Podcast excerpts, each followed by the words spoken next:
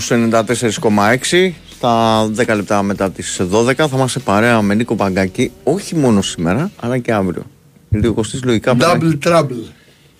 να- πρέπει να έχει φύγει σε άδεια. Ναι, ο Κωστής νομίζω είναι σε άδεια. Οπότε θα τα πούμε σήμερα και αύριο. Και την άλλη εβδομάδα, να είμαστε καλά πρώτο Θεός γιατί πολλά χείρονται. Την άλλη εβδομάδα πάμε ε, Αυστρία να καλύψουμε την προετοιμασία του Παναθηναϊκού. 15 μέρες. Ε, Δραστήριος με- με πολύ πέντε γιατί φι- με- με πέντε θέλει να φιλικά. φύγει με όσο περισσότερος γίνεται ως την προετοιμασία. είναι, έχει πατήσει στην κάζη ο Παναθηναϊκός και θεωρώ πολύ πιθανό. Δηλαδή, μ, ξέρεις, Και άμα, άλλες θα άμα βάζεις κλείσουν. ημερομηνίες πέφτεις και έξω καμιά φορά. Εγώ θεωρώ ότι μέχρι την Τρίτη, Τετάρτη ο Παναθηναϊκός μπορεί να κάνει και δύο μεταγραφές. και, το, και το χάφ ακόμα και το, και το στόπερ. Αλήθεια αυτό. Και μην κινηθεί και για δεύτερο χάφτο. Να κάτσε να δούμε. Τι γίνεται. Γιατί γενικά από το έχω καταλάβει υπάρχει στον άξονα μια εγρήγορση ε, για το πώς θα, θα κινηθεί ο Παναθηναϊκός. Ε, υπάρχει δηλαδή μια εγρήγορση σε ό,τι αφορά ε, Κοίταξε, τη θέση 10. ε, ε, ήταν και αριθμητικό αυτό που έβαθε πέρυσι. Δηλαδή, κάποια στιγμή Ναι. ξέρουν σε αυτό το χώρο και είναι πιο νευραλικός. Δηλαδή, μπορεί να σου χτυπήσουν ε, πίσω να έχεις λύσεις. Να... Οποιαδήποτε ομάδα, δεν το λέμε για τον Παναθηναϊκό, όπου και να σου χτυπήσουν μπορεί να έχεις λύσεις. ναι. Μπορεί να βαφτίσεις ακόμα και κάποιον επιθετικό. Στο κέντρο, αν δεν έχεις λίγους, δεν πα Έτσι. πουθενά. Εγώ έχω γράψει σήμερα και, και το ρεπορτάζ απ' έξω κυρίω που, που ήρθε. Αν έχει λίγου, εννοώ Και- και- αριθμητικά έτσι. Εννοείται. Δηλαδή, Κοίτα, ο Παναθηναϊκός αυτό που καίγεται βασικά ε, ήταν να πάρει ένα στόπερ, ένα εξαροχτάρι ε, και κατόπιν ένα δεκάρι. Από εκεί και πέρα νομίζω ότι σύμφωνα με τα όσα λένε οι Ιταλοί ε, παλεύει όσο πάει την περίπτωση του για να πάρει τον ε, Τζούρισιτς, ένα εξαιρετικό ποδοσφαιριστή. Ε, υπάρχει, νομίζω θα, θα, η, η άποψη μου είναι τα περισσότερα χρήματα θα δοθούν για το 6-8 εκεί σε αυτή τη θέση. Ε, και φυσικά θέλει και στόπερ γιατί έχει δύο. Ε, έχουν γραφτεί κάποια στόπερ και εγώ έχω γράψει από χθες κάποια, κάποια στόπερ στο papa.gr. Και μ, σήμερα ε, οι Βουλγαροί έγραψαν πάλι για τον Τζόσεφ. Επίσης είναι ένα έξαρο, παίζει και 6-8.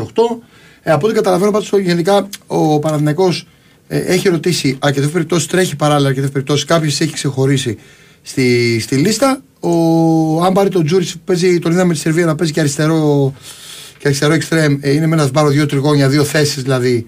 Ε, οπότε καταλαβαίνετε ότι μ, θέλει αυτό πάλι το πολυθεσίτες ο, ο coach, αλλά από ό,τι καταλαβαίνεις και εσύ, όταν μιλάμε για παίκτε τύπου Τζούρι, Σαπτόρη κτλ., πάνε να αναβαθμίσει και την ποσότητα και την ποιότητα Ποιότητα, ναι. μαζί ο, ο Γιωβάνος και ο Παναθηναϊκός. Καταλαβαίνω ότι πλέον τα περιθώρια έχουν στενέψει γιατί υπάρχει μπροστά η Ευρώπη. Ε, ο Μπερνάρ άρχισε να έρθει ε, γιατί είχε ένα θέμα. Είναι σε ανοιχτή γραμμή την ομάδα, αλλά ε, νομίζω θα στην ουσία υπάρχει μια απολογία γι' αυτό. Οπότε ε, και- και δεν είναι και καλός στα κίνηση. Έτσι, όταν ξεκινάει η, χρονιά, η χρονιά να πέσει άδεια σημαία, να το πω έτσι. Οπότε ο Παναδέκος ενισχύεται από ό,τι καταλαβαίνω για να είναι θωρακισμένος full στον, ε, στον άξονα. Ε, έχει αλάβει τις επαφές ο κύριος Παπαδημητρίου και γενικότερα θεωρώ ότι θα έχουμε, θα έχουμε εξελίξεις. Το ίδιο Λοιπόν. και στο μπάσκετ βέβαια, να το πω, και στο Ναι. μπάσκετ του Παναθηναϊκού. Πάλι θα υπάρξει μια εγρήγορση. Ε, μόλις τελειώσει, τελειώσει και τα μάτς στη Σερβία, ο Παναθηναϊκός και στα υπόλοιπα πρωταθλήματα που τέλος πάντων τρέχει, ο Παναθηναϊκός νομίζω θα αρχίσει να, να πυροβολεί με τα γραφικά και του χρόνου θα δούμε μια τελείως διαφορετική ομάδα. Ε, μ, εν τω μεταξύ είναι ένας τύπος εδώ πέρα ο οποίος. Ε, φίλε, είσαι αστείος με αυτό που λες, πραγματικά. Ε, λέει ότι ο Τζούρισιτς, άκου, εξαιρετικό λοιπόν ποδοσφαιριστή ο Τζούρισιτς, λέει. Παπάπουλα. Διεθνή, διεθνής Σέρβος δεκάρι και δεν είναι καλός. Πρόσεχε, ο φίλος που κοιτάει τώρα αν έκανε μια καλή χρονιά ή όχι, ας πούμε. Αλλά από εκεί με τον, μέχρι να μην είναι κάποιος καλός, φίλε, θα πάρουμε σένα για τεχνικό διευθυντή την επόμενη φορά, που ξέρεις πολύ μπάλα από ό,τι βλέπω, για να, για να το προχωρήσουμε το Αν θέμα. δεν συγχύζεσαι τώρα με το Wilson, σου λέω. Όχι, ρε, δεν- δεν συγχύζομαι, λοιπόν, γελάω, έχουμε- ρε. Έχουμε, έχουμε γελάω γιατί είναι όλοι ξερόλες. Όλοι που τρώνε παντόφλα από τη γυναίκα τους οι αφισβητίες, για όλα τους φταίνε πάντα. Είναι πρόεδροι, προπονητές, τα πάντα. Το, μιλάμε για τρομερό κόμπλεξ. Ωρε-ώρε. Τρομερό κόμπλεξ, αδερφέ. Τρομερό κόμπλεξ. Μπορεί να πεις θα πάρω ένα παίχτη καλοπροαίρετα, θα βγει, δεν θα βγει. Είναι λιγότερο καλός ή δεν μ' αρέσει. Αυτός ο ξερολισμό σου και, και μόνο που μιλάς για διεθνείς παίκτες, ό,τι και να είναι, ο μηδενισμός και ο ξερολισμό σου δείχνει ότι έχεις μια προκατάληψη. Οπότε, ρε φιλέ, είσαι περίπτωση. Τιμή σου έκανα και που ασχολήθηκα μαζί σου. Αλήθεια. Λοιπόν, Πάμε στις Πάμε. γραμμές 2-10-95-79-2-83-4 και 5 με Τάκη Μπουλή στον ήχο, Νίκος Παγκάκης, Κώσο Μιαόλης και σήμερα και αύριο θα μα παρέα. Οπότε προχωράμε. Χαίρετε. χαλαρά μου. Καλησπέρα Οικονομάκος. Τι κάνετε; Τι γίνεται; Καλά, εδώ. Τα γεγονότα τρέχουν. Παρακολουθώ στο BBC τώρα. Ναι, μην μας κάνετε πολιτική ανάλυση τώρα. Αν έχετε κάτι αθλητικό να πείτε, καλώς. Αλλιώ Τι αθλητικό να πω αφού έχουμε καλοκαίρι. δεν, παι- δεν πειράζει. Τι έγινε; Nations League έχει. Ναι, ίσω League, ξέρω. Έχει, πώς το λένε, προκριματικά. Πώς είδατε την εθνική εχθές, πείτε κάτι. Προκριματικά γύρω. Μα εγώ δεν τα ξέρω καλά τα αθλητικά. Ε, ναι, αλλά εδώ είναι αθλητικό ραδιόφωνο, κύριε Οικονομάκου, συγγνώμη, ε. Ναι, αλλά όλοι με αφήνουν και μιλάω. Ε, ναι, έχει- υπάρχουν ειδικές ενότητες Κακή όμως συνήθεια αυτό που, όμως, κάποια στιγμή. που, να, να το που αλλάξουμε. λέτε για τα συνήθεια. πολιτικά. Είναι στον Μπάμπε, ας πούμε, οκ. Μα εγώ δεν μιλάω μόνο Την με άλλη τον εβδομάδα Πάπα, έχουμε μιλάω- εκλογές, το καταλαβαίνω. Μιλάω Τώρα, και εντάξει. με τον Ηρακλή Αντίπα και με τον Διονύση Δεσίλα. Ναι, και με τον εντάξει, με Βαγγέλη όποιους και να Νερατιάκη μιλάτε, και τον με όποιους και να Κυριάκο μιλάτε, σε, Σταθερόπουλο σε κτλ. δημοκρατία έχουμε να πείτε την άποψή σας, αλλά οκ, είμαστε και αθλητικό ραδιόφωνο. Να μιλάμε και λίγο Δεν θα, αθλητικά. πω, δεν, θα πω, δεν θα πω κομματικά, διεθνή θέματα θα πω. Ωραία, Ναι, πείτε, εντάξει, δι- λίγο πείτε- γρήγορα, πείτε- γρήγορα, πείτε τα γιατί- διεθνή να λίγο τελειώνουμε, γρήγορα. Γιατί δεν. Κατηγορούνται, κατηγορούνται αυτή την εποχή δύο μεγάλοι ηγέτες, ο Ντόναλτ Τραμπ στις Ηνωμένες Πολιτείες και ο Μπόρις Τζόνσον στη Μεγάλη Βρετανία. Ο μεν Ντόναλτ Τραμπ κατηγορείται για το ότι πήρε ταξινομημένα έγγραφα ε, κυρίως για πυρηνικά όπλα και τα είχε στο Λάγκο το, στη Φλόριντα. Ο δε Τζόνσον κατηγορείται για το ε, Party Gate. Ε, εκείνο που θέλω να πω είναι ότι υπάρχουν δύο, για να ξυπνήσει λιγάκι και ο κόσμος, να μάθουν και οι ακροατές και οι ακροάτριες. Υπάρχουν δύο οικονομικά, ο- οικονομικές ομάδες πάνω στον πλανήτη που κυβερνάνε. Η μία είναι οι WASPs, δηλαδή οι White Anglo-Saxon Protestants, δηλαδή οι λευκοί Αγγλοσάξονες προτεστάντες, και η δεύτερη είναι οι Εβραίοι, οι Σιωνιστές. Και υπάρχει ένας ανταγωνισμός μεταξύ αυτών των δύο. Ο Τραμπ και ο Τζόνσον ανήκουν στους Αγγλοσάξονες. Και όπως καταλαβαίνεις έχουν αντίθεση. Ο Σόρος Φερρυπίν, ο οποίος είναι Εβραίος, έχει αντίθεση με αυτούς και τώρα έχει αναθέσει στο γιο του τον Αλεξάνδρου Σόρος να αναλάβει την περιουσία του, ο οποίος κάνει ό,τι μπορεί για να μην ξαναβγεί ο Τραμπ στην Αμερική. Λοιπόν, μη σας κουράζω άλλο, νομίζω αρκετά. Να είστε είναι. καλά, ναι, σας ευχαριστούμε. Μια χαρά. Πάμε παρακάτω, χαίρετε. Ναι, γεια σας. Έλα, φίλε, καλησπέρα. Ο Παναγιώτης με τον ημιτό, τι κάνετε. Έλα, παιδιά; Παναγιώτη. Καλά, είσαι. Ε, να πω σε ένα φίλο πρωτά εδώ, φίλε, δύο στόπερ Ε, ο ένας νομίζω θα είναι πιο μετά. Ε, ξέρω ότι, είναι, ότι ψάχνουν ένα στόπερ πιο νεαρό για τέταρτο, δηλαδή μέχρι 24-25 χρονών. Ε, και ένα πιο καλό όνομα για τρίτο, για, να, για τον ανταγωνισμό και για, και για ποιότητα. Ε, τα ονόματα εντάξει, γνωστά είναι, δεν έχουν γραφτεί πολλά, τα έχω γράψει και εγώ. Πες το site να τα δεις. Λοιπόν, Λοιπόν, εγώ παιδιά βλέπω το Παναθηναϊκό, επειδή είμαι Παναθηναϊκός, μμμ. ότι κάνει σωστές κινήσεις, παίρνει καλούς παίχτες και δεν θα την πατήσουμε όπως πέρσι που δεν είχαμε ε, αλλαγές να κάνουμε και γίνανε ο καημένος ο Γιωβάνοβιτς πίσω και δεν έβλεπε παίχτες. Βέβαια έφταγε και ο ίδιος. Αλλά έχουμε, θα έχουμε αρκετούς παίχτες και Κοίτα έτσι και φαίνεται καλά- ότι πάει να πάρει κάτι καλύτερο. Δηλαδή και, και το αριστερό μπακ που πήρε είναι πολύ καλός παίκτης. Ναι, και το δεκάρι. Και το δεκάρι είναι καλός παίκτης. Εγώ τους είδα και στο Pro Evolution, 78 over, αλλά μάλιστα το 99 είναι. Είναι πολύ φίλε, εντάξει, καλή καλή παίκτη. Κοίτα, το άλλο το αν είσαι καλός παίκτης. Ε, μ, και, άλλο, και άλλο εάν θα πιάσει ο παίκτης. Μην μπερδευόμαστε. Και ο Μπερνάρ καλό Ναι. παίκτης είναι. Δηλαδή, Κοίτα, δεν είναι, να σου πω πρόσεχε, κάτι. εθνική, παίκτη που έχει κληθεί στην εθνική Βραζιλίας, ρε φιλέ. Πόσο, Δεν έπαιζε πόσο στην κα- εθνική βασικός. Έπαιζε βασικός στην εθνική Βραζιλίας και, και μου λέει εδώ ένας, πρόσεχε τώρα. Γι' αυτό εγώ σου λέω τώρα, άμα δεν ξέρεις μπάλα, πας να το παίξεις και έξυπνος και λέει Ρενίκο και για τον Μπερνάρ λέει παιχταρά μα έλεγε ότι είναι. Μα ρε φίλε, το ότι ο Μπερνάρ είναι ένας παίκτης που παίζει στην εθνική Βραζιλίας και είναι καλός παίκτης. Μα είναι καλός παίκτης ο Μπερνάρ. Μα δεν έχει σημασία είδες- αν δεν έπιασε τόσο όσο τον περίμενες και δεν σου βγήκε. Πιστεύεις όμως ότι άλλ- είναι άλλη συζήτηση αυτή να κάνουμε και άλλο ότι ο- ο- το αν είναι καλός παίκτης. Αν μου λες εσύ τώρα για παίκτη που παίζεις στην εθνική Βραζιλία βασικός ότι δεν είναι καλός παίκτης, ρε φίλε, εθνική Βραζιλίας, εντάξει, είναι από μόνο το ανέκδοτο, το καταλαβαίνεις. Έλα. Συνήθως, συνήθως οι Λατίνοι πιάνουν το δεύτερο χρόνο. Ναι, μα θα σου θυμίσω τον Μπορέλη. Πόσο καιρό έκανα από Ένα ο Μπορέλη, ο Χώτα Χώτα. Το χώτα χώτα. Μα ξεχνάει ο κόβος ρε φίλο όμως. Ή δεν τα έχει ζήσει. Κάποιοι μπορεί να είναι και πιο μικροί. Και ο Ο καθένας. Γκοζάλες, ο Έκη, ο Έκη Γκοζάλες δεν είχε πιάσει με το Ρε, πρώτο εσύ, χρόνο. γενικότερα και εγώ δεν γουστάρω κάποιε φορές κάποιους παίκτες ή δεν βγαίνουν και αυτά. Αλλά ξέρεις τι γίνεται. Δεν μπορώ, ρε φίλε, αυτή τη μύρλα. Όταν η- τη μύρλα εννοώ την κρίνια για την κρίνια, όχι την κριτική. Το αν ένας παίκτης Κοίτα, έπαιξε να σου πω καλά, κάτι. το Ο καταλαβαίνω. Παναθηναϊκός ήταν και άτυχος πέρσι, είχε 10 17 δοκάρια ρε φίλε. Είχαμε γίνει ύμνος στη ΣΑΕΚ να πούμε. Είχες και δοκάρι, Ήταν- είχε και άλλα πολλά. Αλλά το θέμα δεν είναι αυτό. Και έχει και τα λάθη σου, όλα τα όλα στην μπάλα είναι, όλα μέσα. Απλά το, το θέμα είναι, σου λέω, να μην. Εγώ γενικά σαν άνθρωπος, το να Ναι. πας ένα και Δεν να τα πεις μια, τσουβαλιάζεις όλα, μια ναι. εξυπνάδα, δεν τα τσουβαλιάζω και δεν μηδενίζω. Όποιος μηδενίζει, ρε φίλε, πάει να πει ότι είναι επιπόλαιος. Καταλαβαίνεις. Μα να σου πω κάτι, δεν γίνεται τώρα παίχτης 2,5 εκατομμύρια που παίρνει να μην είναι καλός. Δηλαδή τόσο τρελός τον Γιωβάνοβιτς που, τα- που του τα δίνει. Ναι, Και ο Γιωβάνο, εγώ ρε φίλε, πιστεύω- έχει κάνει και λάθος επιλογές. Δεν είναι ο τέλειος που δεν θα κάνει ποτέ Εντάξει, λάθος. εγώ, εγώ, Άνθρωπος πιστεύω, εγώ πιστεύω θα πιάσουν αυτοί οι παίκτες. Δεν, δεν νομίζω δηλαδή και ο Βέρμπιτς τώρα μπορεί να κάνει τρομερή χρονιά. Και ο Δεν- Βέρ- και ο- δεν- εγώ, εγώ πιστεύω το Σπόραρ φέτος πολύ αλήθεια. Το πιστεύω ότι θα. θα Και το δεν- σπόρα, αλλά εγώ τον πιστεύω έχω δει όλα ο αυτά τα Sporting παιδιά, όλα αυτά τα και το παιδιά ξέρω θα ότι παίξει, πιάσουν. ναι. Δεν είναι παίχτες να πούμε, που ξεχά, ξεχάσανε ξαφνικά την μπάλα που Ναι. ξέρουν. Δεν γίνεται αυτό. Ναι. Είναι ποιοτικοί παίχτες. Και ο Παναθηναϊκός άμα είχε δύο-τρεις παίχτες στα, στα χαφ ε, πέρσι, μπορεί να παίρνει και το πρωτάθλημα.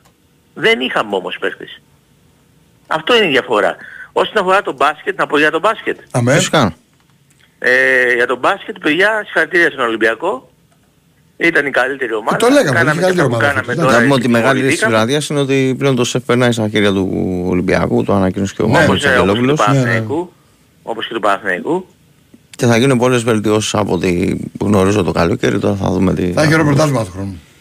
Τώρα το θέμα είναι θα κάνει μεταγραφές στο Παναθηναϊκό στο μπάσκετ οι χειρές. Αυτά που λένε.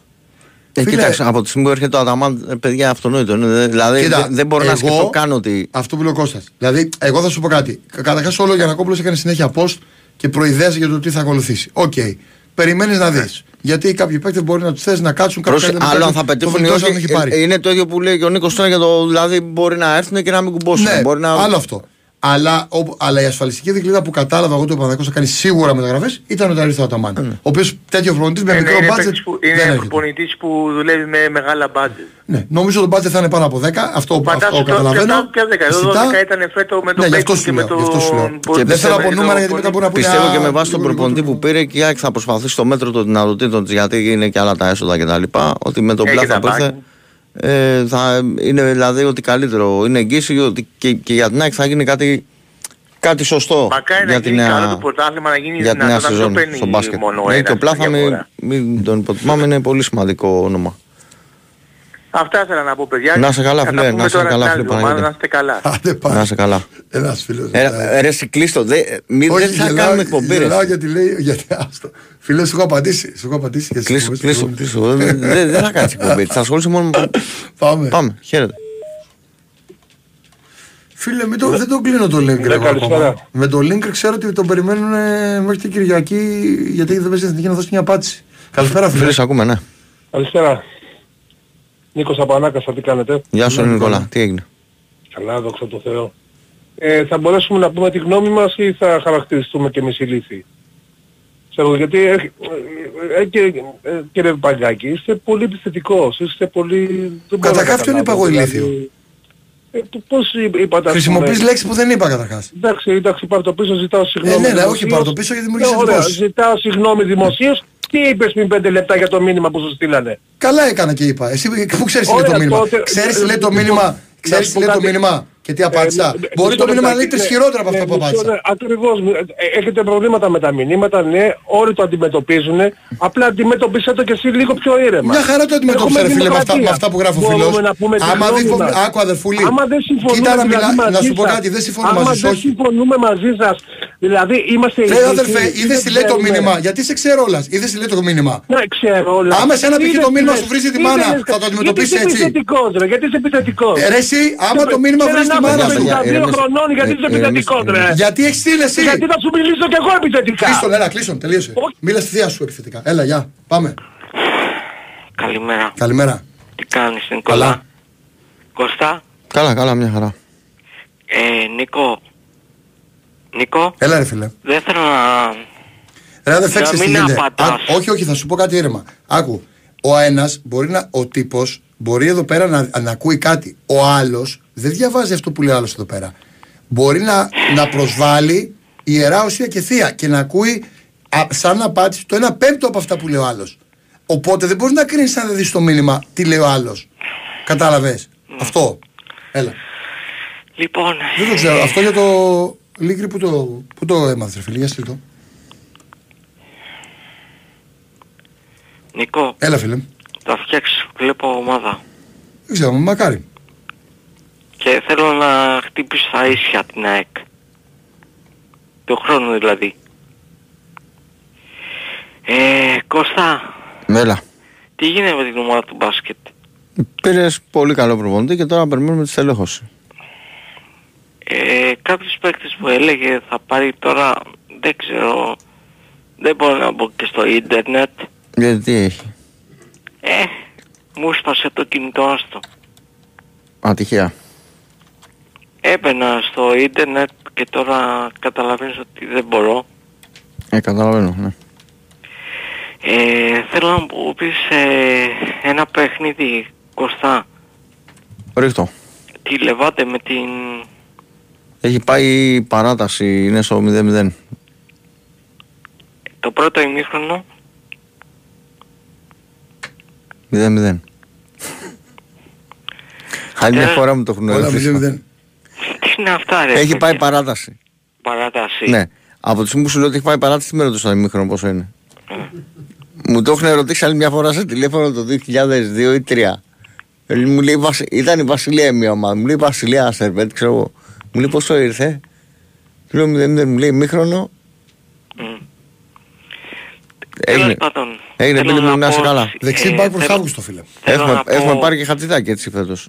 Θέλω να πω κάτι, κάποιοι αεξίδες πλέον να βοηθήσουν να έχει το μπάσκετ. ε. Γιατί δεν είναι ΑΕΚ ποδοσφαιρό. Εγώ πηγαίνω παντού στο μπάσκετ και στο βόλι και στο χαλμπόλ. Ε, για να λέμε την αλήθεια, τώρα στο handball εγώ δεν σε είδα στο, στο πέμπτο Θα μάτσο. με δεις τώρα όταν θα Έγινε, ξεκινήσει. έγινε. Περιμένω. Περιμένω. Ε, ναι, χαιρετίζουν στον Τάσο. Αν, Γεια σου, ρε το, φίλε. αν σε πάρει. Έγινε. Να είσαι καλά. Έγινε. Πάμε. Μπήκε ο παδός στο γήπεδο, πέσε από δύο του Ρονάλτο και μετά το σήκωσε στον αέρα. Χαίρετε. Ναι, Έλα φίλε, καλησπέρα. εγώ είμαι. Ναι, ναι. Ναι, καλησπέρα, Νίκος από Καβούρη. Έλα Νίκο, να είσαι καλά φίλε. Ε, ρε Νίκο, Παγκάκη, Φίλε, μην μου κάνεις και εσύ μάθημα τώρα. Πάμε παρακάτω. Πες αυτό που θες να πεις και άσε με, σε παρακαλώ. Και ο Νίκος, αν θυμάμαι καλά, επειδή είναι Αγγλής, μπορούσε να με με ρωτήσει εμένα κάτι, μην, μην ασχολείται. Δηλαδή, αν Ε, νομίζετε μη ότι μου με κάποιον σοβαρά, από τους μην δυο μου μας κάνεις έχετε μάθημα να ένταση. πω, γιατί δεν δεν- ξέρεις. Λοιπόν, πες αυτό που θες να πεις και άσε με. Εντάξει, για να τα πάμε καλά, έλα. Εγώ μιλάω ήρεμα τώρα. Ήρεμα μιλάω κι εγώ, αλλά δεν μπορώ με, με αυτά που διαβάζω εδώ πέρα. Και, τε- δε- και ο Γερεμία έχει τα ωριά της. Εντάξει, Οπότε, είναι στα- στα πες πλαίσια αυτό του που παγι- θες να πεις, φιλέ. Πες αυτό που θες να πεις. Ναι, αλλά εγώ ακούω ραδιόφωνο αυτή τη στιγμή Σαββάτο βράδυ στο Sport FM σε πανελλήνια εμβέλεια και ακούω εσένα που στα πλαίσια του επαγγελματικού ξεφεύγεις. Δεν μου αρέσει καθόλου αυτό που ακούω. Ωραία, ο φίλε. Sport FM δεν σου ανήκει ο Sport FM εσένα. Για να κάνεις εσύ τέτοια συμπεριφορά και να σ' ακούει όλη η Ελλάδα. Ε, τι θέλω να πω. Εγώ δεν ακούω τον άλλο που σε βρίζει από εκεί. Εγώ ακούω εσένα που Ε, θέλω να προφανώς πιάσω δεν ακούς, βράδυ γιατί άμα τον και άκουγες, μου μεταφέρεις άμα εγώ τον, αυτή άμα τη τον στιγμή. άκουγες φιλέ, άμα τον άκουγες δεν θα ήσουν έτσι. Ναι, ωραία. Πίστεψέ με. Αυτό όμως εμένα δεν με αφορά. Εντάξει, αφορά εμένα όμως.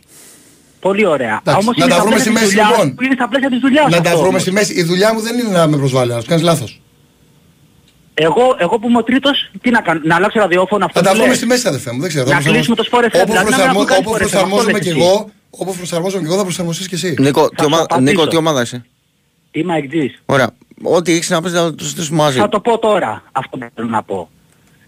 Λέει λοιπόν πριν για τσουβάλιασμα και για, και για μηδενισμό. Και ο Νικογιάννης όλη τη χρονιά οι τοποθετήσεις του ήταν μηδενιστικές Ω. σε κάποια θέματα. Τι θα γίνει Ναι, τώρα ε, δηλαδή; μιλάμε για μας δύο τώρα, φίλε. ε, Το τι λένε άλλοι συνάδελφοι έχουν εκπομπές, ε, μπορείς να τους Double στείλεις και του email και χρόνου τα, Αϊκάρα. και τα λοιπά. Double και του χρόνου Αϊκάρα. Έγινε, να είσαι καλά. Για συναδέλφους που δεν είναι εδώ δεν μπορούμε να... Ναι. Τέλος πάντων. Πάμε, χαίρετε. Πάμε. Καλησπέρα. Καλησπέρα, φίλε. Καλησπέρα.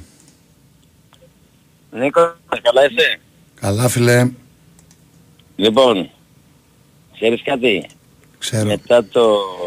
Ε, μου φύγε το όνομα ρε γάμο, το τώρα, τον, ε, που είναι στο Παναθηναϊκό τώρα στις δημόσιες σχέσεις. Ε, Πες τον ρε Νίκο.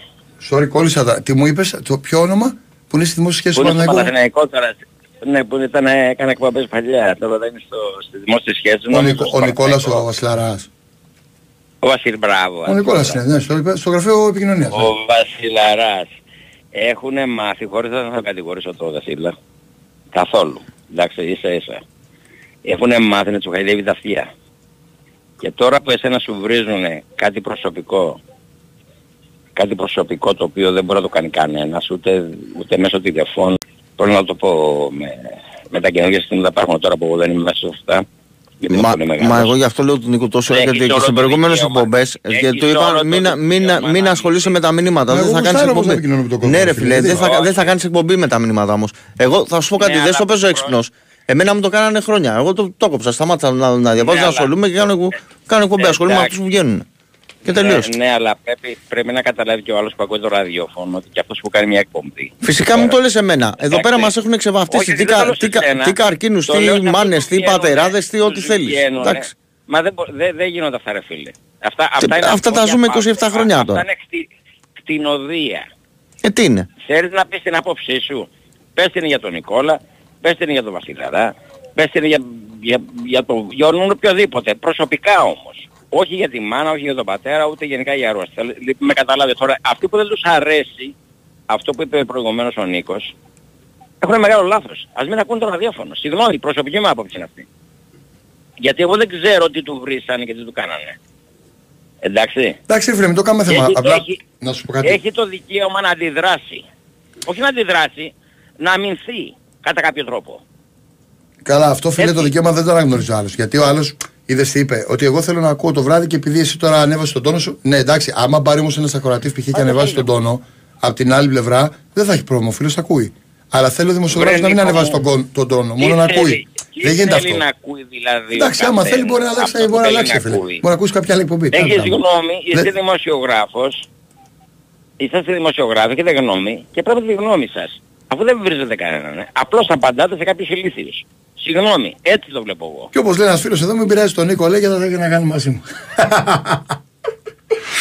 λοιπόν, Νίκο, έλα ρε φίλε, Νίκο, γελάω, εντάξει. προχώρα μπροστά.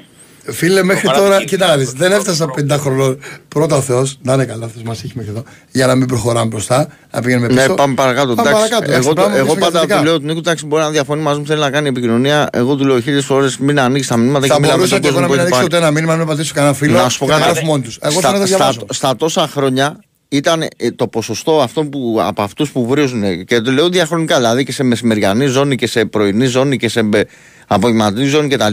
Του λες, ορίστε, έχω τις γραμμές ανοιχτές, έκανα και 2-6. Δηλαδή ε, ε, ε, για δύο σεζόν έκανα 2-6. Καλά, όλα τα χρόνια ήμουν έτσι κι αλλιώς με τον Βασίλη, καθόμουν πολλές φορές Θα- παρέα. Θα θυμάμαι, εγώ Ωραία. ποτέ μην έπαιρνα Τους τη έλεγα, τηλέφωνο, αλλά θα σας παίρνανε πω πάντα. 2-6. παίρνουν, Τους λέω, Εγώ πάρτε, σας λέω ανοιχτέ από την είναι. άλλη- Έξι από την υποδοχέ άλλη έχει. της Αμερικής. Αυτός που, σε Καμία βρει, φορές παίρνω αυτός κι που εγώ, σε αλλά βρίζει, εντάξει. αυτός που βρίζει τον παραγωγό, τον οποιοδήποτε παραγωγό εδώ πέρα, μπορεί να πάρει τηλέφωνο, είναι ανοιχτές γράμμε. Α πάρει να αντιπαρατηθεί όμω με επιχειρήματα. Ξέρεις τι κάνει. Έτσι, Ε, έτσι, πέρα από τα, από τα μηνύματα, γι' αυτό του λέω του Νίκου. Το κάνουν επίτηδες. Κρύ- κρύβονται Καλά. πίσω από τα μηνύματα όμως. Γιατί ο προηγούμενος, ο πρώτος όπου επήγαινε, επιτέθηκε στο, στον Νίκο, για μένα... Εντάξει, ναι, δεν θεωρώ. δεν Πρόσεχε, θέλω- τα- κα- δεν, δεν, θέλω- αναφέρομαι, δεν θέλω να δεν γίνω αναφέρομαι σε προπονητής. παιδιά τα οποία βγαίνουν τακτικά. Δηλαδή, ο Νίκος, άσχετα με την ένταση που, που υπήρξε τώρα, είναι παιδί που βγαίνει τακτικά. Δεν είναι, ξέρω εγώ, ότι είναι κρυμμένο. Ο Νίκος από την ανάγκασα βγαίνει πάρα πολλά χρόνια. Δεν- εντάξει. δεν, Ε, δεν έχω δηλαδή τέτοιο τα παιδιά πρόβλημα. που παίρνουν Κάτι και τα άλλο. λοιπά μπορεί να έρθουν σε αντιπαράθεση και εγώ μπορεί να έρθω σε αντιπαράθεση με, με παιδιά που θα μου στον αέρα. Αλλά είναι ειδικά Ναι, ορισμένα μια παιδιά ουλουμάτια είναι. που βγαίνουν χρόνια, τους ξέρουμε. Εδώ μιλάμε τώρα για άτομα που στέλνουν συγκεκριμένα σε συγκεκριμένους αναεποχές. Έτσι, μπορεί να πιάσουν μια εποχή εμένα, μια εποχή τον Νίκο, μια εποχή, ξέρω εγώ, το Δεσίλα, μια εποχή τον Ηρακλή. Δεν ασχολείσαι μαζί τους. Τέλος. Δεν, δεν ανοίγει καν. Ρε μια ουλή, το να πεις, να πεις κάτι να διαφωνήσεις είναι σεβαστό. Αλλά να βρίσκεις το αλλού τη μάνα και τον πατέρα και Μπαγλαμα- την Μπαγλαμάς να οικογένεια, μιλήσει. Έλα. δεν. Πάμε παρακάτω. Να είσαι πάμε καλά, να παρακάτω. είσαι καλά, αδερφέ. Να πάμε σε, Να σε είστε διάλειμμα καλά, μικρό. παιδιά, καλώς. Η Winsport FM 94,6. Είμαι στην BWIN γιατί είμαι φρεσκοχωρισμένος και έχω κουραστεί οι κλήσεις και τα μηνύματά μου να μένουν αναπάντητα. Στην BWIN με 24ωρη εξυπηρέτηση ξέρω ότι δεν θα μείνω ποτέ στο διαβάστηκε. Εγώ γι' αυτό είμαι στην BWIN. Γιατί το παιχνίδι εδώ είναι σε άλλο επίπεδο. Επιτρέπεται σε άνω των 21. Αρμόδιος ρυθμιστής σε ΕΕΠ. Κίνδυνος εθισμού και απώλειας περιουσίας. Γραμμή βοήθειας και ΘΕΑ 1114. Παίξε υπεύθυνα. Όροι και προϋποθέσεις στο bwin.gr. Η Win Sport FM 94,6. Ραδιόφωνο με στυλ αθλητικό.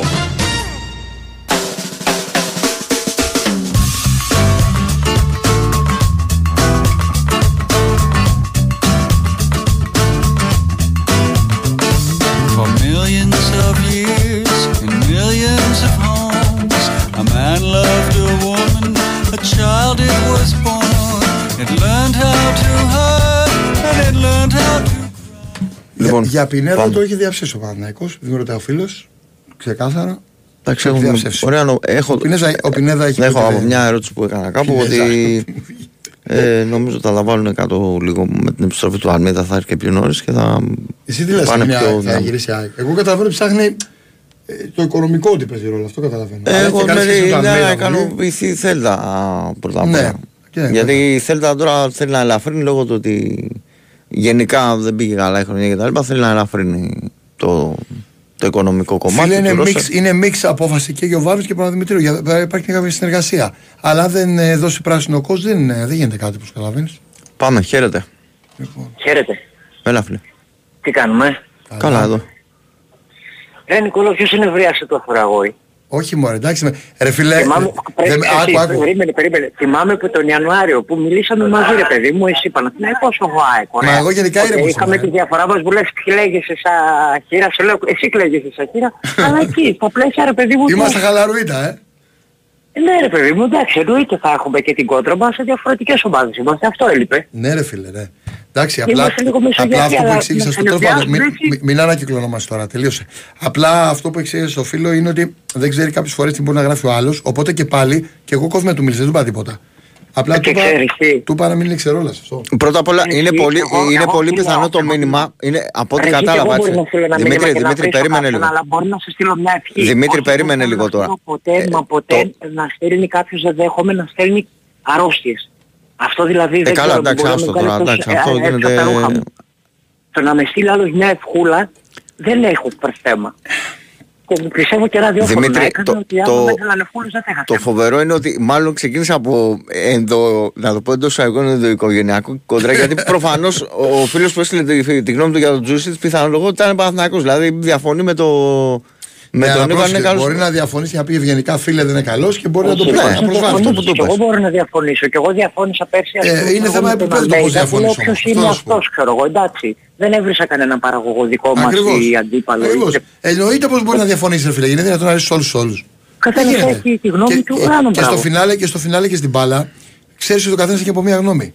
Όπως είχε πει και ο Κλιντ Ίστγουντ. Σε κάτι άλλο. Ναι, Ε, δεν δε, μην το πεις, ναι, οκ, όχι, να την καταλαβαίνω. έχουμε ρε παιδί μου. Δεν, δεν, δεν, δεν είναι κανείς καλύτερος από τον άλλον. Ο, απλά κάποιος μπορεί να ξέρει να είναι λίγο πιο διαβασμένος από τον άλλον ή να ξέρει κάτι που ο άλλος δεν ξέρει, αλλά κανείς δεν είναι τέλειος. Όλοι μπορούν να έχουν τη γνώμη τους. Αλλά σημασία έχει πώς τη λες, Ε, φίλε. Εννοείται και πώς είναι εκφράζεις και πώς εκφράζεις στον άλλον και σου λέω και πάλι και να έχεις μια ποδοσφαιρική κόντρα ή ξέρω εγώ ένα ομαδική κόντρα να το πω έτσι γιατί δεν είναι μόνο το ποδόσφαιρο μπορεί να είναι και το μπάσκετ μπορεί να είναι χιλιαδιό.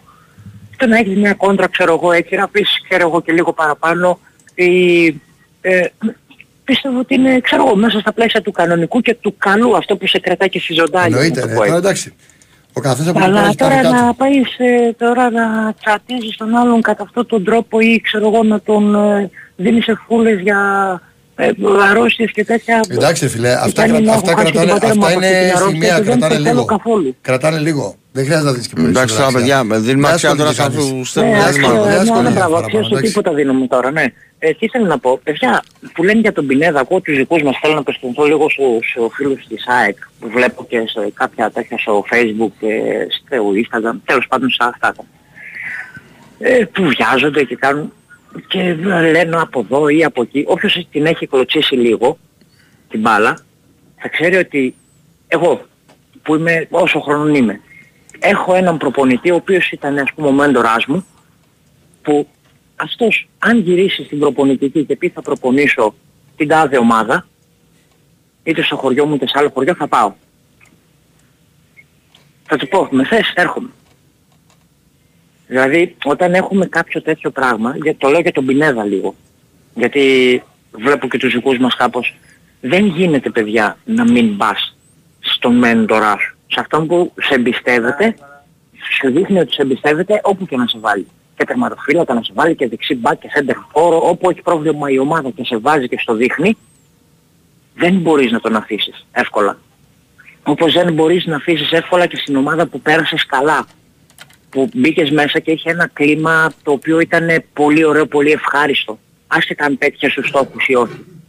Γιατί όπως έχουν στόχους αυτές οι ομάδες έχουν και οι ερασιτεχνικές ομάδες. Άσχετα αν πετύχαμε το στόχο μας ή όχι, υπήρχε ομάδα ας πούμε που εγώ θέλω να ξαναπάω. Ε, να Αυτό πούμε ήθελα να ότι πω. Δεν ένα ξέρω. πρόβλημα που υπάρχει, το μόνο πρόβλημα που έχει ο Πογέτε ευτυχώς ενώ δεν έχει κάποιους άλλους, κάποια άλλα προβλήματα είναι με το Μπάλτοκ που αισθάνεται κάποιες ενοχλήσεις στον Αστράγαλο. Και τώρα να ρωτήσω και το λίγο τον ε, κύριο Παγκάκη εκεί πέρα. Ναι. Κύριε Παγκάκη, γιατί άρχισε ο Παναθηναϊκός πιο νωρίς Γιατί; προετοιμασία. Γιατί άρχισε ο Παναθηναϊκός πιο νωρίς από όλους προετοιμασία. Ε, ξέρεις, επειδή δουλεύω, είμαι σεζόν, δεν τα έχω χάσει λίγο και απλά είδα ότι ο Παναθηναϊκός άρχισε προετοιμασία. Εντάξει, κρι- έχει ο καθένας το πρόγραμμά του. Και ο Άρης Πρόγραμμα- έχει και ο Άρης ξεκινήσει. έχει ξεκινήσει, ναι. Έχει ο καθένας το πρόγραμμά του. Κάθε προπονητής ρε φίλε. Όχι, λέω μήπως παίζει πιο νωρίς από όλους, λέω, λέω μήπως έχασα κάτι. Όχι, 24, Γι' αυτό, αυτό πιο πολύ. 24 Ιουλίου με 6 εκεί μέσα. Πόσο είναι με Εντάξει, είναι ο προγραμματισμός αυτός. 4 ρε παιδί. Αυγούστου. Εντάξει, ναι, οκ. Καταλαβαίνω. Ναι. Έτσι είναι ο Τέλος προγραμματισμός. πάντων, όχι, εντάξει, ναι, μια χαρά. Αυτά ήθελα να πω, παιδιά, υπομονή, θα έχουμε και τις μεταγραφές μας, θα βγούμε να πούμε τα σωστά μας καλάθη μας, θα αρχίσει το πρωταθληματάκι μας, που τα αγαπάμε. Ρε, κάντε τα Όπως μπάνια και σας να τώρα πείτε, κύριε Απολάς εκεί πέρα. Εδώ Με- να δεις με τι βρω- γίνεται. με βροχή, με Εδώ, βροχή, δεν πειράζει, λοιπόν, κύριε εδώ τι μου. γίνεται. Όχι μπάγια φίλε, πώς κάτσε και να Ξέρεις, Το μας- ξέρω, μπάνια, το ξέρω, μπάνια. πλάκα κάνω. Εδώ το μπάνιο, εδώ πρώτα το μπάνιο αρχίζει από το μάτι. Από Δευτέρα Έτσι. πιάνει. Και Άστο μετά- γιατί Όχι, εδώ στο νησί είναι φτιαγμένο στο καιρό. επειδή, επειδή πάω προ, προς Ιωνίου, εκεί πέρα είναι να εξαφανίζεσαι μόλις, δηλαδή αν δεις μόνο και μόνο τρία-τέσσερα σύννεφα προς Ιωνίου μεριά, Προμήνυμα, προμήνυμα. ε, πρέπει να έχεις εξαφανίσει τα επόμενα πέντε λεπτά γιατί έτσι έχει εκεί ξεκινήσει. Πρώτα απ' όλα ρίχνει κα- από κεραυνούς της κακομήρας Ναι. και σκ- σκοτεινιάς δηλαδή μπορεί να κρατήσει ώρες και να μην σταματάει. Αλλά τα έχει παίξει το καιρό του Ειρήνιο. Παιδιά εδώ στο νησί πάντως σας πληροφορώ ότι δεν έχει τίποτα, τίποτα ο σταγόνα, Εντάξει, προ- σταγόνα από βροχή. Αλλά ξέρεις, πρώτα ξεκινάς στο μπάνιο με το μάτι και μετά μπορείς άμα θέλεις να κάνεις το μπάνιο το σώμα σου. Ποιο νησί Πάντως- πες, ποιο νησί. Από Σαντορίνη. Σαντορίνη. Πω. Πάντως πέρα, Ναι. από, Δεν- πέρα από πλάκα, δηλαδή όταν βλέπεις και αρχίζεις και σκοτεινιάς παιδιά ούτε για πλάκα μην κάθεσαι στην παραλία γιατί γίνονται πολλά, πέφτουν Ναι, πάρα όταν- πολύ ναι, κεραυνοί γιατί πλέον πρώτα και εκεί δεν θα είναι, βάλεις. Ναι. δεν είναι να παίζεις. Ο, ποια παραλία, πας μέσα και χώνεις εκεί. να Τίποτα, πούμε, με φεύγεις τους και εγώ τουρίστες. εξαφανίζεσαι. Δεν Άλλο, είναι, μαλό, ξέρω εγώ, πήρες εκεί τις μπύρες και... γιατί είναι εκεί. δεν, ξέρεις τι, για πότε ξέρω εγώ σκοτεινιάζει, για πότε ξεκινάει δεν, δεν το καταλαβαίνεις. Μεγάλη Ω, προσοχή. χαμός, κατευθείαν στο, στο πεντάλεπτο. Στο πεντάλεπτο. Κόστα στο πεντάλεπτο, αλήθεια. Θέλει μεγάλη προσοχή. Όταν Τώρα πέρα γίνεται από τέτοιο πράγμα. ε, κάνουμε πλάκα τώρα, δεν μπάνιο με βροχή ούτε καν. Δεν, δεν μπαίνεις μέσα, ειδικά Όχι, καλοκαίρι. όχι ρε, ξέρω, όχι, θα μπεις μπάνιο με βροχή. Σου λέω, έχει τουρίστες εδώ χαμός ε, γενικά. Πας ε, σε κανένα μαγαζί. Δεν πας στη θάλασσα, άμα αρχίσεις να βρέχεις. Τέλος πάντων. Έγινε, Αυτά, Μιτσάρα μου, παιδιά. να είσαι καλά. Εύχομαι να σας έδωσα ευχάριστη νότα. Ναι, ρε, Φυσικά, μεγάλη. Καλή φυσικά. συνέχεια. Να είσαι καλά, Χαλάρωσε, Καλά, λέμε. χαλάρωσε και Να τον είστε Νίκο. ε, Έκανες ε, Έτσι. Έτσι, λίγο Το έβαλα θέραπη. και Μασάζ, λίγο μασάζ, χαλαρή, ναι, ναι, λίγο ναι. Έτσι, λίγο αυτά, ναι. Να είστε καλά. Είδες, το νησί έχει ηρεμία. Ναι ρε φίλε, Εσύ, κύριε είναι Μιάφ. ωραίος. Ο Μίτσος είναι τυπάρα. Σαντορίνη, καλά φίλε. Εντάξει, άλλα κόλπα. Για πάμε. Χαίρετε. Λοιπόν, Του Λίγκ φίλε είχαν δώσει ένα. Είχαν κάνει μια ανεβασμένη προσφορά και είχαν δώσει κάποια μ, προθεσμία να σου πει για να μην είναι ωραίο. Όχι πως και καλά με πέρασε προθεσμία. Δεν μπορείς τώρα να ξέρεις το ποδόσφαιρο για λίγες ώρες να πεις. Οκ, αλλά ε, θες να το ξεκαθαρίσει. Γι' αυτό βλέπεις ότι κινούνται και για άλλα παράλληλα. Έλα φίλε μου, σ' ακούμε. Καλησπέρα. Εγώ ναι. Ναι, ναι. Στον Περικλή, ε, φίλε, στον Περικλή απλά να πούμε μια καλησπέρα που είναι ναυτικός και είναι κεφαλονιά, λέει κυβερνήτης σε τουριστικό. Ακούει Sport FM και γουστάρει, λέει από το 97. Χαμογελάει κιόλας και λέει Α γράφει ο καθένας ό,τι θέλει, ωραία καλά. Είναι ωραίος τύπος. Πάμε. Καλησπέρα μας. Καλησπέρα. Ε, κοίτα, ε, κοιτάξτε, παρόλο που δεν πρόλαβα την αρχή της κομπής, εγώ θα πω Δεν έχασε και τίποτα. στον οποιονδήποτε ότι καλές είναι και οι σπόντες που πρέπει να πετάνε η παραγωγή που και που. Να είναι μετρημένες και να είναι και σπόντες. Στους τοξικούς και στους ανεγκέφαλους. Αυτό μόνο θα πω. Καλό κάνουν και αυτές. Για Ε, πάμε. γιατί δεν είναι ωραίο, ναι, ναι, ναι. Εγώ καταρχάς ε, θέλω να σας πω, νομίζω είναι η δεύτερη φορά που στέλνω σε τέτοια εκπομπή, Σάββατο προς Κυριακή, να μου πείτε γνώμη για την εμφάνιση της Εθνικής χθες. Για μένα μ' άφησε πολύ ευχαριστημένο. Δεν- δεν- Δεν νομίζω ότι ε, έχουμε δει πολλές φορές στην εθνική να κάνει 20 τελικές. Και εντάξει, οι τελικές δεν λένε τίποτα, ήταν και πραγματικές ευκαιρίες. Περισσότερες ειδικά στο πρώτο ημίχρονο. Στο δεύτερο πιο πολύ ε, είναι του, του Γιακουμάκη ευκαιρία από την Ασίστη Φούντα. Ναι. Αλλά γενικά νομίζω ότι και το γήπεδο βοήθησε την εθνική με το συγκεκριμένο αντίπαλο. Είναι ένα γρήγορο. Ένα τερέν που σε οθεί να, να παίξει γρήγορα, δηλαδή σε ευκολύνει να παίξει γρήγορα. Νομίζω ότι τους χτυπήσαμε εκεί που έπρεπε. Αν εξαιρέσει το δεκάλεπτο που βάλαμε τον γκολ και ίσως ενώ ο Πογέτου έλεγε να πάνε πιο μπροστά από αυτοσυντήρηση, ήθελα να κρατήσουν λίγο το, το αποτέλεσμα. Ή πίστευαν ότι δίνοντας χώρο στην Ιρλανδία να βγει να ισοπαρίσει, ε, θα έβρισκαν χώρο να βάλουν και δεύτερο άμεσα. Δεν μας βγήκε, τουλάχιστον ξαναβάλαμε νωρίς γκολ στο δεύτερο μήχρονο. Αυτό ήταν και το κλειδί. Αυτό ήταν και μου- που μας βοήθησε πάρα πολύ όπως παρατήρησα.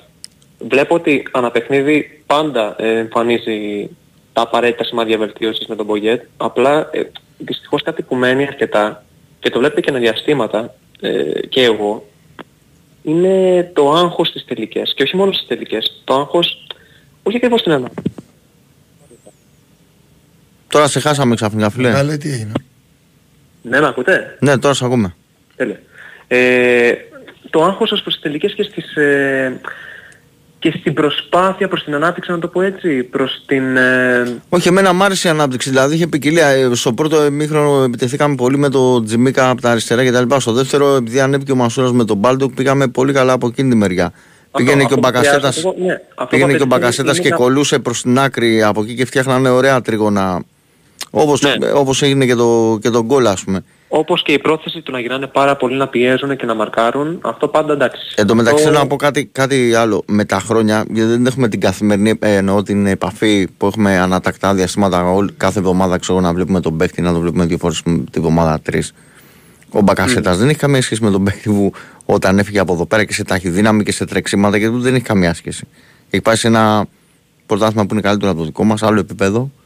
Ε, είναι πολύ κανονικός. Δεν έχει καμία σχέση με τον παίκτη που ήταν, είχε ένα πιο άργο στυλ και τα λοιπά και, σ- και στις επιστροφές του. Δεν έχει καμία Πώς, σχέση. μα- μα τι να λέμε Ναι, τώρα, είναι ο άλλος Μπακασέτας- παίκτης. ο Μπακασέτας- Πρώτα απ' όλα, πολλές φορές στην τράπεζα παίζει και, και δίπλα στο εξάρι, ας πούμε.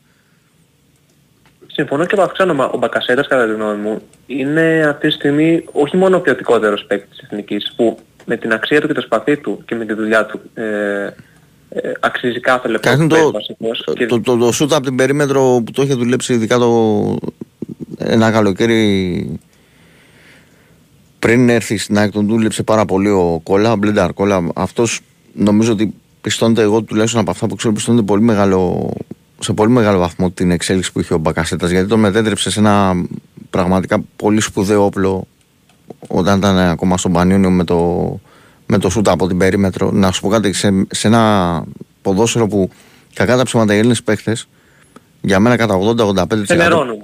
Όχι, 80-85% δεν ξέρουν να τοποθετήσουν σωστά το σώμα τους για να σουτάρουν. Α, Είναι μεγάλο πρόβλημα αυτό. Πραγματικά το λέω. Δηλαδή οι Έλληνες παίκτες ε, εάν είχαν ε, την, την απαραίτητη εκπαίδευση στο, στο τελείωμα των φάσεων θα βάζαμε και πολύ περισσότερα γκολ. Δηλαδή Σε αυτό αυτή που την λες εσύ με το, περίπτωση, με το ε, επιτρέψτε δες μου πως να βάζουν πω- το σώμα τους ρε φίλε. Σε Δηλαδή αυτή την υπάρχει, περίπτωση υπάρχει, επιτρέψτε μου να παίκτης, πω- υπάρχει παίκτης που να ζουτάρει αυτή τη στιγμή σαν τον Μπακασέτα στο ελληνικό ποδόσφαιρο έστω και να τον πλησιάζει. Α πούμε, ο, ο, ο Μανταλό ο Φορτούνης. είναι ένας, πο- είναι, Ίσως ο ναι, Φορτούνης. ο Φορτούνης είναι ο, μό- ο μόνος δεύτερος που μπορώ να σκεφτώ. Από όλους τους άλλους, ακόμα και από τους τεχνίτες ποδοσφαιριστές, δηλαδή αν ο Μάνταλος είχε το σουτ έστω του Φορτούνη, δεν σου λέω του Μπακασέτα, Ναι. ε, μπορεί να ήταν ε, καλύτερος και από τους δύο. Υπήρξαν περίοδοι που και ο Μάνταλος είχε βελτιώσει το σου του. Το, δηλαδή ήταν, ήταν Δεν- αισθητή αυτή η ποτέ, βελτίωση. ποτέ δεν, δεν, δεν το βελτίωσε σε τέτοιο βαθμό που να, που να πεις έχει, έχει ωραία σέντρα, έχει ωραία. Το σουτ όμως από εκεί που πρέπει να, να- για να ναι, βρεις το χώρο. συμφωνώ, δεν το, δεν το απογείωσε. Εάν είχε δεν το έστω έκανε του Φορτούνη, πάντα. εγώ σου λέω, που και ο Φορτούνης είναι σπουδαίος περιμετρικός σουτέρ. Αλλά ο Μπακασέτας τι να σου πω, ρε παιδί μου, δηλαδή βλέπεις τα σουτ του και δεν είναι ένα που πάει έξω από τα χθεσινά όλα. Όχι, βρίσκεις στόχο, Και, βρίσκεις και, ευθεία, αυτά ναι. που, και αυτά που φύγανε έξω ήταν από κόντρα, δηλαδή από κόρνερ κερδίσαμε. Πόσα Ισχύει, κόρνερ ισχύει, κερδίσαμε ισχύει. από σουτ του, του Μπακασέτα. Πραγματικά, μα, πραγματικά, ήθελα να πω, αξίζει πάρα πολλά εύσημα ο Μπάκα. Μπράβο. Και εμένα μ' Πραγματικά. άρεσε, πολύ, μ' άρεσε πάρα πολύ ο Μπάλντοκ, μ' άρεσε από τους δύο στόπερ, μ' άρεσε περισσότερο ο Χατζηδιάκος γιατί με, μετέφερε ωραία την μπάλα και οι αλλαγές παιχνιδιού του και όλες οι, οι πάσει που έβγαλε ήταν σωστές. Ακόμα και ο Παυλίδης που είχε έναν άχαρο ρόλο και συμφωνώ με τον Ντέμι ότι μέχρι κάποιο, κάποιο σημείο ο Παυλίδης δεν είχε κάποιο σπάσιμο που να είναι λα, λαθασμένο. Δηλαδή, σπάσιμο εννοώ που παίρνει την μπάλα και πρέπει να τη, να τη μοιράσει αριστερά-δεξιά πίσω να, να ξεκινήσει η επίθεση της εθνικής. Απλά ήταν λίγο άχαρος ο ρόλος του. Απλά, ναι, σε όλα συμφωνώ σχεδόν σε όλα. Το μόνο που θα ήθελα να προσθέσω είναι ότι για τα επόμενα παιχνίδια που και εγώ είμαστε ή που εκεί καλούμαστε να δείξουμε πραγματική ελληνική ταυτότητα από τα παλιά, ε, πρέπει να δώσουμε πολύ μεγάλη βάση στις ευκαιρίες που θα κάνουμε. Να- Δηλαδή να αξιοποιηθούν, να μην σπαταλιστούν. Δηλαδή, ήταν Σωστά, πάρα σωστά πολύ το καλή λες, σωστά το αναπτύξια, λες. αλλά Γιατί όπως σε όλα, τα, περιπτώσεις- σε όλα τα μάτια μπορεί να κάνεις 20 τέλικες για να βάζεις δύο γκολ. Δηλαδή όταν θα παίξεις με την Γαλλία και την Ολλανδία μπορεί να σου δοθούν 3-4. Δύο. Ναι, α- άμα δοθεί ας πούμε στο παιχνίδι με την Ολλανδία ή τη Γαλλία, άμα δοθεί ευκαιρία σαν αυτή που έχασε χθες ο Ο Γιακουμάκης. Γιακουμάκης, Ναι, ναι. ε, θα και- πεις ναι. «Ε, ρε γαμώτο, πότε θα, πότε θα γίνει αυτό που επιθυμούμε για την εθνική. Δηλαδή, πολύ ωραία βελτίωση. Μένουν αυτά τα κλικ. Αν γεμίσουν, ε, αν τσεκαριστούν και αυτά τα κλικ, θα δούμε πολύ πιο όμορφα πράγματα και στα επόμενα παιχνίδια. Μακάρι, Αλλά μακάρι και δεν εγώ. πιστεύω με τα Εγώ έχω καλό feeling και για το Και εγώ, αυριανό και πλέον ματς. Δεν Ε, ξέρω. Κάτι τελευταίο παιδιά πριν, γιατί είναι και αρκετή ώρα, αλλά... Εντάξει, με πολύ τη καλή Γαλλία δουλειά. παίζουμε. Δηλαδή μπορεί να γίνει οτιδήποτε έτσι, αλλά δεν ξέρω. Έχω ένα τέτοιο ότι δεν, δεν θα πάνε τόσο άσχημα τα πράγματα. Εγώ προβλέπω ένα 2-1. Δηλαδή να χάσουμε με το ζόρι. Τέλος πάντων, θα δούμε. Έχουμε δρόμο μπροστά. Τώρα αρχίζουν τα, τα πολύ δύσκολα. Ναι. Να είσαι καλά, φίλε μου, σε ευχαριστώ πάρα πολύ. OK, OK, OK. Θα μιλήσουμε άλλη φορά. Γεια σας. Γεια σου. Σε ευχαριστούμε. Περικλή δεν ξέρω, δεν το σηκώνει κανείς, περνάς αυτόματα. Δεν είναι, δεν είναι να το σηκώσεις. Δεν έχει. Όχι, καθημερινά Αν και δεν δεν μπορεί πρέπει να να το πούμε φύγει. αυτό, αυτή την ώρα δεν υπάρχει γραμματική υποστήριξη υπάρχει όπως είναι γραμματική Σωστό. την ημέρα. Πάμε, χαίρετε. Όχι, του Λίκρου δεν έλεξε. Για πες. Και το Καλησπέρα. Καγιάχα δεν ξέρω και Ολυμπιακό. Καλησπέρα, φίλε, σε ακούμε. Καλησπέρα, Χρήστος από Πάτρα. Γεια σου, Χριστάρα, να είσαι καλά, φίλε. Παναθηναϊκός. Ε, ένα αρχικό σχόλιο για την Εθνική. Ε, η Εθνική έχει μετά, ίσως και πρώτη φορά που θυμάμαι εγώ γιατί είμαι 32, εντάξει δεν έχω δει τα πιο παλιά χρόνια. Το μεγάλο αβαντάζ στο πρώτο της Εθνικής είναι ότι έχει δύο ball playing αμυντικούς. Το Χατζηδιάκο και το, Το Μαυροπάνο. που μπορούν να σου χτίσουν το παιχνίδι από πίσω. Ειδικά ο Χατζηδιάκος πέντε μπαλιές στο υποτυπώδες πέσει που μας κάνουν που βρίσκει το Τζιμίκα αριστερά αν θυμάστε. Ναι, αυτό, αυτό είπα και εγώ για τον Χατζηδιάκο. Ολοκληρώνει όλο το παιχνίδι και μπορείς να χτίσεις επιθέσεις σου πολύ πιο άνετα. Μεγάλο ατού, δηλαδή πα- και πιο παλιά είχαμε το Παπασταθόπουλο και το Μανολά που ήταν top class και αυτοί σαν αμυντικοί, αλλά δεν είχαν την ίδια ευχαίρεια με την μπάλα στα πόδια. Αυτοί οι δύο Από όλους είναι ευχαίρεια πολύ είχε ο, καλοί. είχε ο Δέλλας, αλλά ήταν σε ένα πιο βαρύ στυλ. Ε, ο, ο Δέλλας είχε καλές μεταβάσεις πάντως. Ναι, ναι. Το δεύτερο μεγάλο ατού είναι ο Μπακασέτας που εκτός από το σουτ που είναι εντάξει φωνικό είναι και ότι κινείται και πολύ καλά ανάμεσα στις γραμμές. Αυτό, αυτό δεν έχει καταλάβει Δηλαδή, κανένας. την πάνω ανάμεσα στις γραμμές γυρνάει και επειδή έχει πολύ καλό σουτ αναγκάζει τη άμυνα να βγει προς τα έξω για να μην τον αφήσει να σουτάρει και έτσι δημιουργείται χώρος να παίξει κάθετα. Λοιπόν, Αυτό αυτά έχει ο για την Μπακασέτας. Γιατί έχει αυτό το χώσιμο που λες ανάμεσα αυτό που ζητάνε όλοι οι προπονητές. Είναι το, Και είναι το πολύ να... δύσκολο, έτσι. Είναι τακτικά δύσκολο να, να ελευθερωθείς Δεν, και μα, να... μα δεν μπορεί να το κάνουν Δηλαδή. όλοι αυτό. Το κάνουν οι συγκεκριμένοι παίχτες. Ναι, ναι, ναι. Λοιπόν, επίσης πάμε λίγο στο μπάσκετ. Ε, είχα πάει γήπεδο το... Την Πέμπτη. την Πέμπτη. Κοιτάξτε να δείτε. Ε, το να χάσεις με 30 και με 40 πόντους δεν έγινε και κάτι. Και ο Αταμάν έχασε με 42 πόντους από τον Ιτούδη και κατέληξε να πάρει το πρωτάθλημα. Εμένα δεν είναι το αγωνιστικό το οποίο με ενοχλεί. Αυτά είναι ελληνικές αχλαμάρες φίλε. Δηλαδή πραγματικά... Πραγματικά Δεν και είναι είδες... το... Αλήθεια παιδιά δεν με ενοχλεί καθόλου. Ο Ολυμπιακός ήταν καλύτερος όλη τη σεζόν και το περιμέναμε τώρα ότι θα χάσουμε. Απλά Ε, πήγαμε για να στηρίξουμε την ομάδα Αλήθεια μας. είναι αυτό. Απλά παιδιά αυτό το πράγμα που έγινε με το που φεύγει η πρώτη, το πρώτο καπνογόνο βλέπω ένα πατέρα να παίρνει το παιδί του και να φεύγουν κατευθείαν από το γήπεδο και αναρωτήθηκα τι δουλειά έχω εγώ σε αυτό το πράγμα. Δηλαδή ο κόσμος του Παναθηναϊκού δεν πρέπει να κοιτάζει τι μεταγραφές θα κάνουμε, ποιο ψηλό θα πάρουμε, ποιο άσο θα πάρουμε, τι παίχτες θα πάρουμε. Ο κόσμος του Παναθηναϊκού πρέπει να κοιτάζει ότι ο Παύλος και ο Θανάσης Γιανακόπουλος 30 χρόνια αφήσαν μια κληρονομιά. Γιατί καλός ή κακός όλα τα γήπεδα, τα ελληνικά, είτε ήταν του Παναθηναϊκού στο ποδόσφαιρο, είτε της ΑΕΚ, είτε του Ολυμπιακού, είτε του ΠΑΟ, βλέπαμε επεισόδια. Ο Παύλος και ο Θανάσης αφήσαν τόσα χρόνια μια κληρονομιά και καλούσαν πάντα τους φίλους του Παναθηναϊκού να είναι υπόδειγμα. Αυτό το πράγμα αμαυρώθηκε την Πέμπτη και είναι το χειρότερο πράγμα που μπορεί να υποστεί ένας οργανισμός. Αλήθεια, προτιμώ να χάνουμε 30 και με 40 πόντους από έναν καλύτερο αντίπαλο από τον να διακόπτω το μάτς.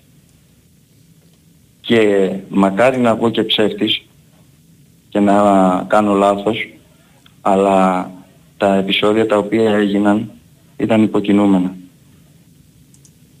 Ξέραμε όλοι ότι αν το μάτς τραβώσει θα βγουν 10, 15, 20, 30 γνωστοί άγνωστοι και θα διακόψουν το μάτς για να μην φάμε 30 και 40 πόντους. Και ο μόνος λόγος και τρόπος να μου το αναιρέσει σε μένα στο δικό μου το μυαλό αυτό είναι αύριο, τι αύριο, χθες η διοίκηση του Παναθηναϊκού να βρει αυτούς τους 20-30 που κάναν τα επεισόδια και να μην τους ξαναφήσει να πατήσουν το πόδι τους στο γήπεδο ποτέ. Γιατί ο κόσμος του Παναθηναϊκού τόσα χρόνια στο μπάσκετ έχει δει άλλα πράγματα, έχει ζήσει άλλες καταστάσεις και με αυτά τα πράγματα θα κάνουν τον κόσμο του Παναθηναϊκού να γυρίσουν την πλάτη σε, σε αυτή την ομάδα. Αυτό για το μπάσκετ και για το ποδόσφαιρο ο Τζούρισιτς Νίκο δεν νομίζω να παίζει στην τριάδα ε. Οπότε θα αλλάξει και σύστημα. Τώρα δεν ξε, ξέρεις τι μου κάνει εντύπωση επειδή έχω, έχω αντιληφθεί ότι πάει να πάρει περισσότερος από να παίξει τον άξονα και ε, ξέρ, ξέρεις ότι ο Ιωβάνος θέλει λίγο πολυθεσίτες, να το πω έτσι. Δηλαδή και ο Μπερνάρ έπαιζε και τον πήρε υποτίθεται για δεκάρι, έπαιζε και αριστερά. Ο Τζούρις Έπαιξε παίζει και αριστερά. στο τελικό αριστερά στην τριάδα. Παίζει αριστερά, έτσι δεν είναι; Έπαιξε με την Εθνική Σερβίας χθες αριστερά. Ε, παίζει Α, σαν δεκάρι κλασικό. εξτρέμ, σαν εξτρέμ. Ναι, ακριβώς. Α, ναι. τώρα, ε, τώρα εχθές αριστερά τον είχε. Τουλάχιστον αυτό είδα. Τώρα από εκεί και πέρα, εγώ και δεκάρι το, το ξέρω. Πάντως, εμένα, Οπότε πάει 4-2-3-1. εμένα ένας φίλος μου, μάνατζερ που, που τον ξέρει καλά που ασχολείται με Ιταλία μου, ότι είναι πολύ καλός παίκτης. Τώρα σου λέω δεν ξέρω πώς θα κολλήσει τα βγει. Ναι, είναι καλός παίκτης σίγουρα, απλά με αυτό που βλέπω εγώ από αυτό το παίκτη δεν είναι για να παίξει στην τριάδα, ξέρω, στο κέντρο, θα παίξει με δύο αμυντικά χαφ και ένα δεκάρι, που θα Ναι. είναι αυτός. Κοίτα, στην Ευρώπη, στην Ευρώπη δεν θα πας άρα πατέρα, μπορεί να χρειαστεί να παίξει με δύο αμυντικά χαφ και ένα δεκάρι. Οκ, να παίξεις πιο, πιο ελεύθερα. Μπορεί, Το μπορεί να έχεις δύο από 4-2-3-1 πίσω. είναι backup. το πιο κλειστό όμως. Πλέον έχεις και πολλές λύσεις γιατί έχει γυρίσει και Αϊτόρ, όπως και να το κάνεις. Δηλαδή έχεις έχεις και σε εξτρέμ περισσότερες λύσεις. Έχεις και παίκτες που παίζουν και αριστερά όπως ο Κλέιν Χέισλερ, που μπορεί να Και ο παίξει και αριστερά Αϊτόρ και που στον θα άξονα. γυρίζει. Ακριβώς είναι ο Αϊτόρ. Ε, το, το στόπερ Ελ- που ελπίζω πάει να να είναι και ο πάρει Βέρμπιτς. βασικό. Συγγνώμη που σε διακόψα, πες μου, πες μου. Όχι, λέω, ελπίζω να είναι και ο Βέρμπιτς. Α, ναι, και ο Βέρμπιτς, ναι, πρέπει να μπει και αυτός. Ε, το τρίτο στόπερ που πάει να πάρει ενδυνάμει με τα ε, βασικό παίκτη δείχνει ίσως ότι μπορεί σε κάποια μάτς αντί για το δεύτερο σύστημα που ήταν το 4-4-2 να πηγαίνει για τριάδα πίσω. Το Αν έχω και δεν σκεφτεί νομίζω ότι ότι δεν, ο δεν, Γιωβάνοβιτς- δεν έχω. Θα το δώσω στην προετοιμασία και θα σου πω. Ε, δεν έχω μ, κάποια. Πώς Να σου πω. Κάποιο point εκεί ότι μπορεί να, να παίξει με τρεις. Μπορεί να το κάνει αν χρειαστεί, θεωρώ. Ότι είναι βέλτιστος αυτό ο Γιωβάνοβιτ. Αλλά πρόσεχε τώρα. Θα σου πω κάτι άλλο που το ξέρω σίγουρα για να σου το πω. Όταν από πέρσι ήδη ο σχεδιασμός, άλλο αν, αν στράβωσε με το Βέλεθ, ήταν ο Παναγιακός να κρατήσει και το Βέλεθ. Αυτό το λέει ότι μας το είχε πει και ο coach. Δηλαδή, ο, ήταν ο Παναθηναϊκός να κρατήσει και το Βέλεθ. Απλά όταν ήρθε η πρόταση του Βέλεθ, ο Βέλεθ που ουσιαστικά δεν ήθελε να φύγει από τον Παναθηναϊκό, αλλά επειδή είχε κάποια προσωπικά θέματα τα οποία, για τον οποίο ήταν μια ευκαιρία ζωής αυτά τα χρήματα που θα έπαιρνε, έφυγε για, το, για τα Εμμυράτα. Ε, ο Παναθηναϊκός στην ουσία θα είχε και τον Μάγνουσον και τον Σέγκεφελ και τον Βέλεθ. Αυτό δεν βγήκε πέρσι, ήταν, έμεινε με σάλια πουγκούρα. Ε, θεωρώ ότι θα το κάνει φέτος, δηλαδή θα φέρει ένα δυνατό στόπερ. Ε, με, Στόπερ, από ό,τι όχι μαθαίνω δυνατό. με, με ποδοσφαιρικές παραστάσεις αρκετές. Γιατί δεν βγαίνει ρε φίλε αλλιώς. Με... Ναι, σίγουρα δεν βγαίνει. Απλά είναι πιο πολύ για ανταγωνισμό, πιστεύεις. Ναι, δηλαδή, ναι, ξεκάθαρα. είναι Είναι για ότι ανταγωνισμό μπορεί γιατί να έμαθε πάει ότι ο και τέταρτος τριάδα. στόπερ. Ε, είναι για ανταγωνισμό γιατί έμαθε ότι ο τέταρτος στόπερ που θα φέρουν θα είναι πιο νέος. Ε, θα είναι, τουλάχιστον αυτός είναι ο σχεδιασμός, θα δεν αλλάξει κάτι μέχρι 24-25. Οπότε καταλαβαίνεις ότι θα έρθει ένας ο οποίος θα, θα μπει, θα μάθει, αλλά θα έρθει και σφύρα να διεκδικήσει, αλλά θα έχει και την υπομονή να κάτσει πίσω, θα είναι πιο νέο από τους άλλους. Καταλαβαίνεις. Οπότε Νίκο, πάντως, θεωρώ ότι θα, θα είναι μια πιστεύω- τριάδα ανταγωνισμού. με, τρι- πάντως επειδή το βλέπω λίγο και Τσιλαγένοβιτς που παίρνει αριστερά που είναι full επιθετικό back και τα χαρακτηριστικά του Παλάσιος από δεξιά μου δείχνουν ότι θα μπορούσε εν δυνάμει να το παίξει με από τη μία πλευρά το Χουάνκαρ ή τον Μπλαντένοβιτς και από δεξιά τον Παλάσιος που δεν νομίζω να έχει και κάποιο ιδιαίτερο πρόβλημα να τη βγάλει και μόνος του όλη την πλευρά. Έτσι. Ούτε και εγώ το πιστεύω, αλλά ε, τώρα εξαρτάται και το μάτς και τον αντίπαλο. Δηλαδή τώρα συζητάμε ξέρεις, και λίγο. Και λίγο Ναι, στη εντάξει, θεωρία. απλά πρέπει να έχει ένα plan B γιατί αυτό νομίζω ότι μας κόστισε πέρσι. Δηλαδή είχαμε το 4-3-3 και δεν είχαμε ένα άλλο σύστημα διαφορετικό το οποίο μπορεί να το παίξουμε στο ίδιο επίπεδο. Και νομίζω ότι πρέπει να προσαρμόζεσαι δηλαδή κάποια στιγμή. Πρέπει να έχεις και ένα δεύτερο σύστημα σε υψηλό επίπεδο. Είναι στο θέμα συστήματος, είναι θέμα παιχτών. Εντάξει, πέρσι Είναι τώρα θέμα ήταν πολλών. πολύ περίεργη χρονιά, ρε φίλε. Μία, μία είχε τραυματισμούς σε κάποιους βασικούς παίκτες. Μία ίσως δεν είχε στο βάθος που, που ήθελε σε κάποια παιχνίδια ε, που θα χρειαζόσουν. Τώρα νομίζω έχω την εντύπωση ότι πάνε και ποιοτικά να βαθμίσουν την ομάδα και πολύ μεγαλύτερο βάθος να τη δώσουν. Δηλαδή αυτός είναι ο στόχος. Είναι διτός στόχος, αυτό βλέπω. Αυτό αντιλαμβάνομαι. Ε, να δούμε και όλες τις μεταγραφές. Αλλά εγώ πιστεύω ναι, να περιμένουμε. ότι μέχρι και τη. Δεν θα μου κάνει εντύπωση μέχρι την Τρίτη να έχει κλείσει ο Παναθηναϊκός και δύο μεταγραφές. Και, και νομίζω ότι το τρέχει πολύ πριν την προετοιμασία, δηλαδή πριν φύγει την Κυριακή. Ναι, πρέπει να, είναι έτοιμος. Πρέπει να να είναι έχει, έτοιμος. τρι- ναι, να έχει τρει-τέσσερι Πρέπει να είναι έτοιμος. Και ένα τελευταίο στον Κώστα Κώστα. Ένα βλέπω. Ε, κάτι διάβασε για μπακασέτα για του χρόνου, ε. Ε, ο Γιώργος το είπε ότι είναι πολύ πιθανό του χρόνου να επιστρέψει όταν κλείνει Αν τελειώνει είναι και το σχόλιο. Παναθηναϊκός, εύχομαι να τον πάρετε, γιατί οι παίκτες σαν τον Μπακασέτα είναι στολίδια για το ελληνικό ποδόσφαιρο. Και Έλληνας παίκτες, δηλαδή οι Έλληνες παίκτες οι καλοί σιγά σιγά πρέπει να γυρίζουν και σε εμάς να ανέβει και λίγο το επίπεδο. Να σε καλά, φίλε μου, σε Μακάρι ευχαριστώ να το πάρα πάρετε. πολύ. Να σε Να καλά. είστε καλά, παιδιά. Λοιπόν, Καλό πάμε στο βράδυ. διάλειμμα που έχουμε στη μία και επιστρέφουμε για τη δεύτερη ώρα. Η Winsport FM 94,6. Το καλοκαίρι με στοίχημα θα είναι άπαιχτο. Γιατί θα έχεις κάθε μέρα. Όπα, παιδιά, τη ρακέτα λίγο. Sorry φίλε. Ε, τι έλεγα; Α, ναι, θα έχεις κάθε μέρα. Nuts, λουκουμάδες, τυρόπιτες. Ε, ωραία. Όπως έλεγα λοιπόν, με τη Stoiximan θα έχει. Οκ, και δροσιά θα έχεις. Αλλά με το Stoiximan Summerfest θα έχεις επίσης προσφορές κάθε μέρα, δώρα κάθε εβδομάδα και ένα σούπερ δώρο έκπληξη μέχρι και τις 9 Ιουλίου. Stoiximan. 10 χρόνια το παιχνίδι σου καλύτερο. Ρυθμιστής ΕΕΠ. Συμμετοχή για άτομα άνω των 21 ετών. Παίξε υπεύθυνα. Ισχύουν όροι και προϋποθέσεις.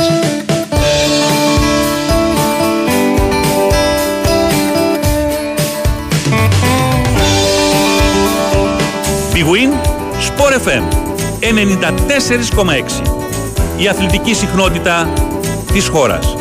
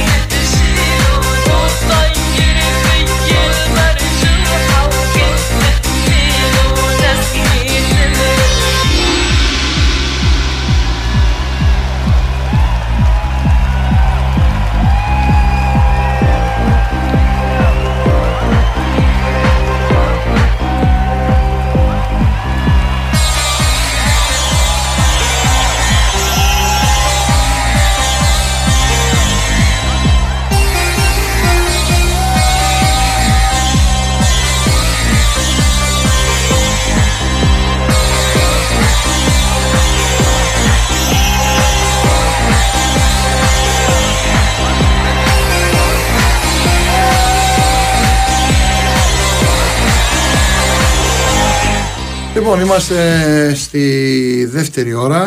Α, θα πάμε παρέα. Εδώ από το Big Win Sport FM. Ο Νίκος Παγκάκης μαζί με τον Κώστα Μιαούλη ε, και τον κύριο Μπουλή στο Νίκο. Θα πάμε παρέα για κανένα 45 λεπτά ακόμα. Έτσι, περίπου. Σωστά τυπολογίζω ή, ή Ε, κλέβω; 50. Κλέβω. 50 κάτι. Και να πω στο φιλαράκι που με ρώτησε φίλε μου, μάλλον με είδες στο Γέρακα, όχι στην Παλίνη, γιατί ο Αλμπάνης είναι φιλαράκι μου. Πηγαίνω συνέχεια στο. Όντως με είδες πάντως, στο, στο Κούκα Γκριλ εκεί και πηγαίνω συνέχεια και τρώω γιατί έχει γενικά και ωραία πιάτα και αγνά υλικά. Βάζω και μεράκι τα παιδιά, το ξέρω, είμαστε και φίλοι δηλαδή. Συν της άλλης και είναι και χρόνια που έχουν εμπειρία και έχει και αλλού ε, πολλά μαζί. Αλλά μάλλον με είδες εκεί το πιο πιθανό. Είμαι δηλαδή συχνός συχνός πελάτης γιατί απλά έχει πολύ ωραία φαγητά και με ενδιαφέρει και εμένα πάρα πολύ. Ξέρεις, γενικά είμαι του φαγητού, φαίνεται και στα κιλά μου άλλωστε. Ότι όταν είναι μία να πας, να φας καλά, θα πάω να φάω καλά. Οπότε πηγαίνω, ναι. Πηγαίνω κόκα εκεί και εκεί με πέτυχες προφανώς. Γι' αυτό δεν έκανες και λάθος, επειδή με ρωτάς. Λοιπόν, ε, τώρα με Σιδερά και Μπιλάλ τι γίνεται. Ο Κώστας με ρωτάει από Χαρνές. Ο Σιδεράς, ρε φίλε, θα τον πάρει πιθανώς στην προετοιμασία. Να δούμε τι θα γίνει και πόσα στόπερ θα έχει. Λογικά θα τον πάρει σίγουρα, έτσι όπως το βλέπω. Δεν έχει βγει ακόμα υποστολή, αλλά αφού θα πάει το τέταρτο στόπερ πιο μετά, θα τον πάρει το Σιδερά. Ε, με τον Μπιλάλ, νομίζω το έχω γράψει κιόλας και στο παπάδο.gr ότι φέτο ε, υπάρχει μεγάλη πιθανότητα να τον πάρει τον Μπιλάλ στην προετοιμασία. Υπάρχει μια έντονη σκέψη και πέρσι υπήρχε, αλλά τελευταία στιγμή δεν έγινε αυτό. Όπω νομίζω ότι και στην τετράδα των τερματοφυλάκων θα είναι ο Λοντίκη, θα είναι ο Ξενόπουλος που πήγε μέχρι το 25, θα είναι φυσικά ο Μπρινιόλη που παντρεύεται 24 του μήνα και νομίζω ότι παίζει και μια θέση ανάμεσα στο Σουρδί και το Μαργκόνα και νομίζω ότι πιο πιθανό να πάρει το δεύτερο. Για να το δει ο κόσμος πιο πολύ, γι' αυτό ε, το νεαρό. Γενικά θα έχουμε εξελίξεις και στην ΚΑΠΑ 19 του Παναθηναϊκού τις επόμενες μέρες. Ε, υπάρχει, ε, πέφτει, πέφτει βάρος και εκεί. Τώρα για το φίλο που λέει για τον Μπερνάρ, είπαμε φίλε, όχι ότι είναι τώρα εν ενεργεία, αλλά ότι έχει παίξει ο άνθρωπος, άρα δεν μπορεί να είναι κακός παίκτης. Δεν έχει σημασία το πότε. Έχει σημασία φυσικά, αλλά ε, ε, επειδή λέγαμε για την ποιότητα του παίκτη, δεν λέγαμε την ποιότητα του παίκτη στον Παναθηναϊκό, είπαμε ότι στον Παναθηναϊκό δεν έκανε την καλύτερη του χρονιά, αλλά γενικά είπαμε ότι είναι ποιοτικός παίκτης. Οπότε είπαμε ότι παίκτης που έχει παίξει στην Εθνική Βραζιλίας δεν μπορεί να είναι κακός. Αυτό. Δεν είπαμε ότι έπαιξε τώρα στην Εθνική Βραζιλίας, γιατί όντως καλά κάνει και το επισημαίνει έχει να παίξει αρκετά χρόνια στην Εθνική. Αλλά έπαιξε. Οκ. Λοιπόν. Πάμε. Χαίρετε. Ναι, καλησπέρα, εγώ είμαι. Έλα φίλε, ναι. Καλησπέρα, Βλάσης. Γεια σου. Γεια σου, Βλάση. Άρρωστος Ολυμπιακός. Να είσαι καλά φίλε. Καλά, ε, κοιτάξτε, ε, τώρα που λέγατε για τους παίχτες, για τον Μπερνάρ για αυτούς τους παίχτες, παίζει ρόλο και το τι θέλει να παίξει η ομάδα, έτσι, δηλαδή δεν Ναι, έχει- πολύ ε, σωστό. Παίζει Πολύ ρόλο σωστό η προσαρμοστεί. Αυτό, φιλοσοφία. αυτό είναι το σωστότερο που λες. Γιατί, θα σου πω κάτι. Κα- Θα το θυμάσαι, γιατί ακούγεις και μεγάλους από τη φωνή. Όχι, 32 είμαι. Α, sorry. Φίλε, ρε, φίλε. Ε, ε, Φίλε, μπο- πολύ πι- νεότερος πι- αγωνιστής, όχι. Πιθανόν, πιθανόν να. μ- Γιατί ήσουν πολύ μικρός. Ο Άντρη πριν πάει στην Arsenal. πέ- πέρασε από την παιδιά. Μιλάμε όχι, όχι παλτό. Το λέγανε. Όχι τον βγάλανε άχρηστο.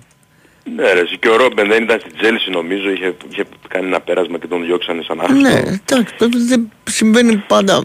Ξέρεις τι, πολλές φορές και αυτό είναι λάθος των ομάδων πρώτα απ' όλα. Το να πάρεις έναν παίκτη που ξέρεις ότι είναι καλός δεδομένα και να μην σου κουμπώσει, είναι λάθος της ομάδας. Για Δεν μένα, μακριά. Με το, φέτος, ας πούμε, ο Ολυμπιακός είχε καλύτερα Ναι. ονόματα από την ΑΕΚ, ας πούμε, έτσι. Δηλαδή, άμα βλέπεις το ρόστερ, λες, είχε πιο γνωστά ονόματα. Εντάξει, και, με- Αλλά με- δεν- δεν σ- ε, για φέτος δεν συμφωνώ απόλυτα. Εντάξει, ήταν είναι πιο εντυπωσιακό του Χάμες ας πούμε, αλλά οκ. Ε, ναι, ε, ε, δεν, δεν είχε καμία λογική, δηλαδή. Ναι, δεν είχε, όχι. δεν Δηλαδή πρέπει να βλέπεις και τι προπονητή έχεις, τι θέλει να παίξει ο προπονητής, τι σύστημα. Ακριβώς, εντάξει, βέβαια, φέτος ο να Ολυμπιακός, κουμπώσει, δεν- δηλαδή πες μου ποιος αφάσαι τώρα να παίξει Καλά, τι. ο Ναι, Ολυμπιακός δεν- φέτος δεν δεν πήγε, γινόταν. δεν- ήταν, ε, ε, ε, δεν- τίποτα δεν πήγε σωστά τέλος πάντων, ναι, δεν είχε, ε, τέλος πάντων, ναι, δεν- Γενικά θέλω να πιάσουμε λίγο όλες τις ομάδες. Κοίτα, για μένα και, το, και η γκρίνια που υπάρχει για, το, για τον Ολυμπιακό και το ότι δεν βρήκε προπονητή ή που πικάρουν, ξέρω εγώ, οι οπαδοί των άλλων ομάδων του Ολυμπιακού που δεν βρήκε ακόμα. Εγώ το θεωρώ σωστό, παιδί, γιατί καλύτερα να αργήσει λίγο και να βρεις μια, μια σωστή επιλογή και να κάνεις μια σωστή επιλογή, μάλλον, παρά να πάρεις έναν που να μην είσαι σίγουρος να λες τώρα πάρε αυτόν γιατί ξέρω εγώ βιαζόμαστε, μας πιέζει ο χρόνος και να κάνεις μια επιλογή η οποία δεν θα σου βγει. Σίγουρα. Ε, ελπίζουμε, ναι, εντάξει. Περιμένουμε, ελπίζουμε να βγει κάτι καλό τουλάχιστον γιατί έχει, ψ- έχει αρχίσει και ψηλοαργεί η Εντάξει, προπονητής, σίγουρα. νομίζω. Το καταλαβαίνω, αλλά καταλαβαίνεις ότι, ε, κατανοείς και εσύ ότι είναι μια Μια δύσκολη αποσκομική, δηλαδή δεν έχει περιθώριο να αποτύχει ο Ολυμπιακός φέτος. Δεν έχει σίγουρα. Και παιδιά να, νομίζω πρέπει να καταλάβουμε και πού βρίσκεται και η Ελλάδα, το ελληνικό πρωτάθλημα. Έτσι. Δεν έρχονται πια. Ε, ναι, εντάξει. Όταν ναι, έχουν ναι. ανοίξει αγορές με Αραβίες, Ντουμπάι, Αμερική τώρα και που δίνουν τρελά λεφτά.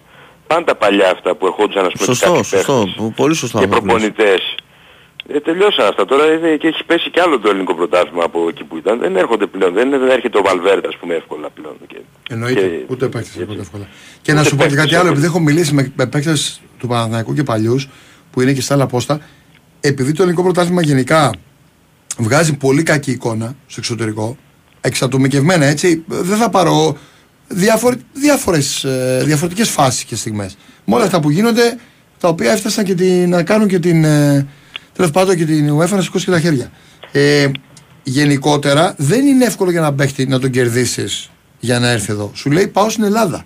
Ναι, μεν το πρωτάθλημα παραδέχονται πολύ ότι είναι αρκετά ανταγωνιστικό. Ε, τα χρήματα ξέρεις ότι πάντα μιλάνε, αλλά και ένας παίκτης που είναι πρώτης γραμμής και σε καλή ηλικία δεν είναι εύκολο να έρθει εδώ, φίλε, γιατί δεν έχει ακούσει τα καλύτερα. Έτσι είναι μισθό το όνομα. Βέβαια. Ναι, δεν έχει. Και γενικά σαν marketing δηλαδή δεν το έχουμε. Δεν, δεν, το, δεν το έχουμε αναπτύξει γενικά το κομμάτι. Και παίζει ρόλο αυτό ε, ότι είναι, και έχουν βγει και άλλοι πάνε εκεί, ε, Εμμυράτα και, και γενικά το ποδόσφαιρο έχουν ανέβει τιμές. Δηλαδή ακούω και άλλους που λένε Α, παλιά έχουμε τον κόκαλη, φέραμε παιχταρά. Δηλαδή δεν υπάρχουν αυτά τα πράγματα πια. Έχω, έχει αλλάξει το χρηματιστήριο. Το Τζιοβάνι τότε τον πήρε ο Ολυμπιακός το, το 99 με 12 εκατομμύρια τότε. Τώρα δεν παίρνεις όχι το Τζιοβάνι, το, εν- το, εν τρίτο πόδι του Τζιοβάνι με, με τα λεφτά τώρα. Με τις τιμές. Δηλαδή ο Τζιοβάνι τώρα, άμα θες να πάει σε ένα αντίστοιχο Τζιοβάνι, θα πρέπει να δώσει 40 εκατομμύρια, όχι 12. Έχει αλλάξει και το χρηματιστήριο Σωστό, και όλα. σωστό, σωστό, σωστό. Όλα σωστά να τα λες, φίλε. Δεν είναι, δηλαδή, α, παιδιά ακούω και ανθρώπους που λένε «Μπα, γιατί δεν παίρνουμε αυτούς». Δεν, δεν, δεν είναι έτσι απλά. Τα έχουν μπερδέψει λίγο. Δεν έρχονται. δεν έρχονται, όχι. Έχει αλλάξει το χρηματιστήριο, όλα. Όλα παίζουν ρόλο. Ε, μετά ένα άλλο θέμα για την εθνική, ένα γρήγορο σχόλιο. Εμένα αυτό που είδα στην εθνική που μ' άρεσε είναι ότι έκανε τα απλά. Δηλαδή δεν έψαχνε ξέρεις, πολλές πάσες να κάνουν, ξέρω εγώ και αυτά. Δηλαδή είχε χώρο, κάναμε σέντρα. Σουτ. Δηλαδή απλά πράγματα. Αυτό μ' άρεσε. Χωρίς να προσπαθούμε, ξέρεις, πάσες, build-up, πολύ και αυτά. Απλά πραγματάκια και νομίζω ότι... Και εγώ είναι πιστεύω σε στο κα- πρώτο είναι σε καλό ημίχρονο δρόμο. που κάναμε πολλά σουτ. Σε κάποιες όμως προϋποθέσεις που ήμασταν μέσα στην περιοχή πήγαμε να περάσουμε μέσα πάσα ε, δύο-τρεις φορές που νομίζω από εκεί θα μπορούσαν να σουτάρουν με καλύτερες προϋποθέσεις. Αλλά οκ, γενικά μ' άρεσε πάντως. Είναι μια ομάδα που βγάζει ρε παιδί μου πραγματάκια Έχει- σιγά Είναι και σιγά. δεμένη. Είναι και δεμένη μεταξύ Δεν μπορώ, δεν μπορώ να καταλάβω γιατί, γιατί παι- πραγματικά δεν, μπορώ, δεν βλέπω γιατί παίζει βασικός ο Παυλίδης μπροστά το φορ. Το παιδί είναι φιλότιμο, τε- δεν μπορώ να καταλάβω. Δηλαδή ο Γιακουμάκης και ο Δουβίκας νομίζω είναι κλάση ανώτεροι. Αυτός ο, Πα- τον Παυλίδη όσες φορές τον έχω δει με την εθνική, δεν, δεν ξέρω, δηλαδή δεν... Ξέρει να, μοι- ε, να δεν σπάσει βλέπω καλά κάτι. την μπάλα. Ξέρεις τι, Ωραία, ναι, παίζει με πλάτη καλά. παίζει οκ. με πλάτη καλά. Αυτό ίσως προτιμούν. Δεν μπορώ να καταλάβω ρε γαμώτο όμως τώρα. Ε, ε, Ξέρω εγώ. Δεν ξέρω τι βλέπουνε. Δεν ξέρω τι άποψη έχετε κι εσείς. Για, ε, νομίζω ότι για το μεθαυριανό παιχνίδι πάντως ίσως να ξεκινήσω το Γιακουμάκη. Ε, καλά ναι που θες και πιο Το αυριανό. ταχύτητα να παίξεις περισσότερο στην κόντρα σίγουρα. Σίγουρα. Ε, να ρωτήσω, ε, ε, ε, Κώστας έτσι; Ναι, ναι. Κώστας εγώ, Νίκος το Βαλγάρι. Θα, έχει πάρει η, η ΑΕΚ τώρα κάνει περιοδία το κύπελο, το double, κάτι τέτοιο άκουσα. Ναι, έχουν τα δύο τρόπια. Τα πάνε στην Ελλάδα ενώ τα μεταφέρουν από, σε διάφορες πόλεις για να... Τα δύο Αυτό, κόσμος που είναι χωρίς στην, στην κόκκοπρο, δεν- περιφέρεια. Δεν, είναι- δεν βγάζει μια χωριατήλα αυτό; Δηλαδή δεν... Κοίτα φίλε μου, νομίζω ότι Κατάλαβες πώς το λέω. Οκ, μπορεί να φαίνεται υπερβολικό Λίγο, σε ναι. κάποιους, απλά είναι επειδή είναι η πρώτη χρονιά και θέλει ο κόσμος σαν έχει μια ψυχοσύνδεση που ξέρεις αυτό το δέσιμο θέλει να περνάει να το, να το πάει ξέρω εγώ στον κόσμο που είναι κοντά αυτό είναι πολιτική της κάθε ομάδας σε άλλον θα Ναι, αρέσει ναι, σε άλλον ναι. δεν θα αρέσει έτσι το Δεν καταλαβαίνεις ξέρω, Λίγο μου βγάζει ναι, μια χωριατήλα, δηλαδή, δηλαδή το ΠΑΟΚ δεν το έκανε, ας πούμε, ξέρεις, που είχε τόσα χρόνια να το πάρει. Δηλαδή με το double, δεν ξέρω, δεν... Εντάξει, προφανώς θα, σου- θα σου πω ε, ε, ίσως να είναι ένα επιχείρημα αυτό για τη φετινή χρονιά. Επειδή ήταν η πρώτη χρονιά ας πούμε, που δεν είχε όλος ο κόσμος την δυνατότητα λόγω του ότι Ναι, εντάξει, είναι περιορισμένος τα το γήπεδο, διαρκώς θέσεις και, και τα παιδιά. λοιπά και, Ναι, οκ. και ειδικά τα παιδιά, οι άνθρωποι ας πούμε, που μένουν οι οπαδοί της ΑΕΚ και οι φίλοι που είναι στην περιφέρεια έχουν μεγαλύτερη δυσκολία όπως και να έχει. Ναι. Ας πούμε, ξέρω κόσμο και σε κοντινούς προορισμούς που το κατάφερε μία φορά να έρθει όλοι και όλοι και σε μάτς Τετάρτη και τα λοιπά. Κατάλαβες ότι για να χαρεί και όλος ο κόσμος θα πήγανε. Ε, γιατί να έχει ήταν μια ιστορική συγκυρία γιατί ε, double έγινε από το 78, έγινε μετά από 45 Ναι, χρόνια. οκ, εντάξει, είναι και το μάρκετινγκ της κάθε ομάδας. Και τώρα ρωτήσω Παγιδάτου και τον άλλο φίλο, το Παγκάκη. Νίκο. Πα- Παγκάκης. Ναι, ναι. Λοιπόν, Ε, θεωρείς ότι ο Παναθηναϊκός ε, γιατί δεν πήρε το πρωτάθλημα φέτος; Τι πιστεύεις τι έφτιαξε παιδί μου και δεν, δεν άντεξε στο τέλος να το πάρει; Κοίτα, κρίθηκε η πρώτη τελευταία αγωνιστική το πρωτάθλημα μετά με- από μια πολύ επίπονη διαδικασία και είναι να τσουβάλει πράγματα για μένα που δεν το πήρε. Θες να τα πούμε, τα έχω, εντάξει, τα έχω πει πολλές φορές. Ναι, πως τα γρήγορα, όχι πολύ τέτοια. Ναι, Ας πούμε, πρώτα, το πρώτα, απ' roster όλα, έφταιγε. πρω- πρώτα, απ' όλα, πρώτα απ' όλα θεωρώ ότι το ρόστερ ήθελε μεγαλύτερο βάθος. Ε, δεύτερον, θεωρώ ότι πέταξε κάποιους βαθμούς σε θεωρητικά εύκολα παιχνίδια ο Παναθηναϊκός είτε στην κανονική διάρκεια είτε με το Βόλο. Ε, τρίτον, θεωρώ ότι ήταν άτυχος σε κάποια μάτς όπως είπε και ο φίλος για 17 δοκάρια. Πολλά για μένα. Ένα Ναι, από αυτά να είχε μπει μπορεί να έχει, να έχει αλλάξει όλη την ιστορία. Ναι, είχε πάρα πολλά δοκαλιό. Ε, και θεωρώ ότι και σε κάποια μάτια επίσης μπορεί να δικήθηκε κιόλας που ήταν κομβικά γιατί ήταν πολύ συγκόψη ξηράφι το παιχνίδι. Όλο το πακέτο, ούτε ένα μαζί, ούτε είναι δύο, γιατί είναι πολλά πράγματα μαζί. Όλο το πακέτο πιστεύω ότι έπαιξε ρόλο για να κρυθεί ένα πρωτάθλημα στο, στο νήμα. Νομίζω έφταγε πολύ, άρχισε με το... όταν τραυματίστηκε. Ο Αϊτόρ πότε τραυματίστηκε; Ω, νωρίς, έχασε όλο το πρωτάθλημα, ρε φίλε. Εκεί έπρεπε να έχεις κλείσει ήδη πηχτή. Δηλαδή αρχές, ε, αυτές τις πρώτες μέρες της μεταγραφικής περίοδου έπρεπε να έχεις κλείσει το Μαντσίνη ή ένα αντίστοιχο. Ναι. Εγώ να σου πω κάτι. Ε, Θα συμφωνήσω σε αυτό ότι μπορείς να έχεις πάρει ας πούμε, και άλλο παίξει ο Ράξον, να έχεις πάρει και το Μαντσίνη. Αλλά να σου πω και κάτι άλλο. Ε, Περίμενα και από κάποιους παίκτες, είναι η αλήθεια, ασχέτως αυτών που ήρθαν, να δώσουν περισσότερα. Δηλαδή, τραυματίστηκε τώρα, οκ. Θα σου πω εγώ το Βέρμπιτς. Εγώ δεν περίμενα θα κάνει τέτοια χρονιά ο Βέρμπιτς. Θα έλεγα δηλαδή ότι να πάρω το Μαντσίνη, αλλά περίμενα να δώσει. ε, Μιλάμε για ένα παίκτη που είναι πολύ καλός, τον έχεις δει και έδωσε, ας πούμε, το, το 1 δέκατο από αυτά μπορεί. Που, για μένα λοιπόν, ένας παίκτης να έχει παίξει παραπάνω, σου λέω, στα εξτρέμ, ε, βρέθηκε ξαφνικά να είσαι χωρίς τον Αϊτόρ και χωρίς το Βέρμπιτς στην ουσία. Ουσιαστικά ναι, γιατί ο Βέτζης δεν σου βγήκε. Ε, Δεν Αλλά σου βγήκε, εντάξει, ε, βέβαια. Άλλα είναι όμως. Επίσης, Έπρεπε να κινηθεί πιο επίσης, γρήγορα όμως. επίσης για μένα δεν έκανε καλή χρονιά ο Παλάσιο πολύ. Σχέση με πέρσι. Πέρσι είχε κάνει τρομερό Ναι, δεύτερο ναι, γύρο. αυτός πώς και... Φέτος και- δεν και έκανε. βαρύς μου φάνηκε, δηλαδή είχε πάρει και κιλά Ναι. νομίζω στο τέλος. Ε, της ιστορίας. θέλω να σου πω ότι όλα αυτά που συζητάμε, βλέπεις ότι μιλάμε τώρα για ένα πρωτάθλημα που κρίθηκε πραγματικά στο βαθμό και όλα αυτά που συζητάμε, ε, ακόμα σου λέω ακόμα και το θέμα που γίνεται το κορονοϊός στο τέλος, είναι ρε φίλε ένα πακέτο πραγμάτων που εν πάση περιπτώσει δεν σε πήγε στο τέλος και το έχασες ή έκανες και τα λάθη σου. Φίλε, σε Όμως, ευχαριστούμε για, για να πάμε παρακάτω γιατί Ναι, έχει πάμε, ναι. πέρασει Ε, για sorry, ε. το φίλο. Να είσαι καλά. Ναι, ναι, γεια σας. Σε ευχαριστούμε. Χαίρετε. Καλησπέρα παιδιά. Καλησπέρα. Τι κάνετε ο Μάρκος είμαι. Έλα Μάρκο μου, τι κάνεις; Καλά είστε; Καλά, καλά, μια χαρά. Καλά. Να ασχοληθώ λίγο κι εγώ με το σπορ της εποχής που είναι οι μεταγραφές. Ναι.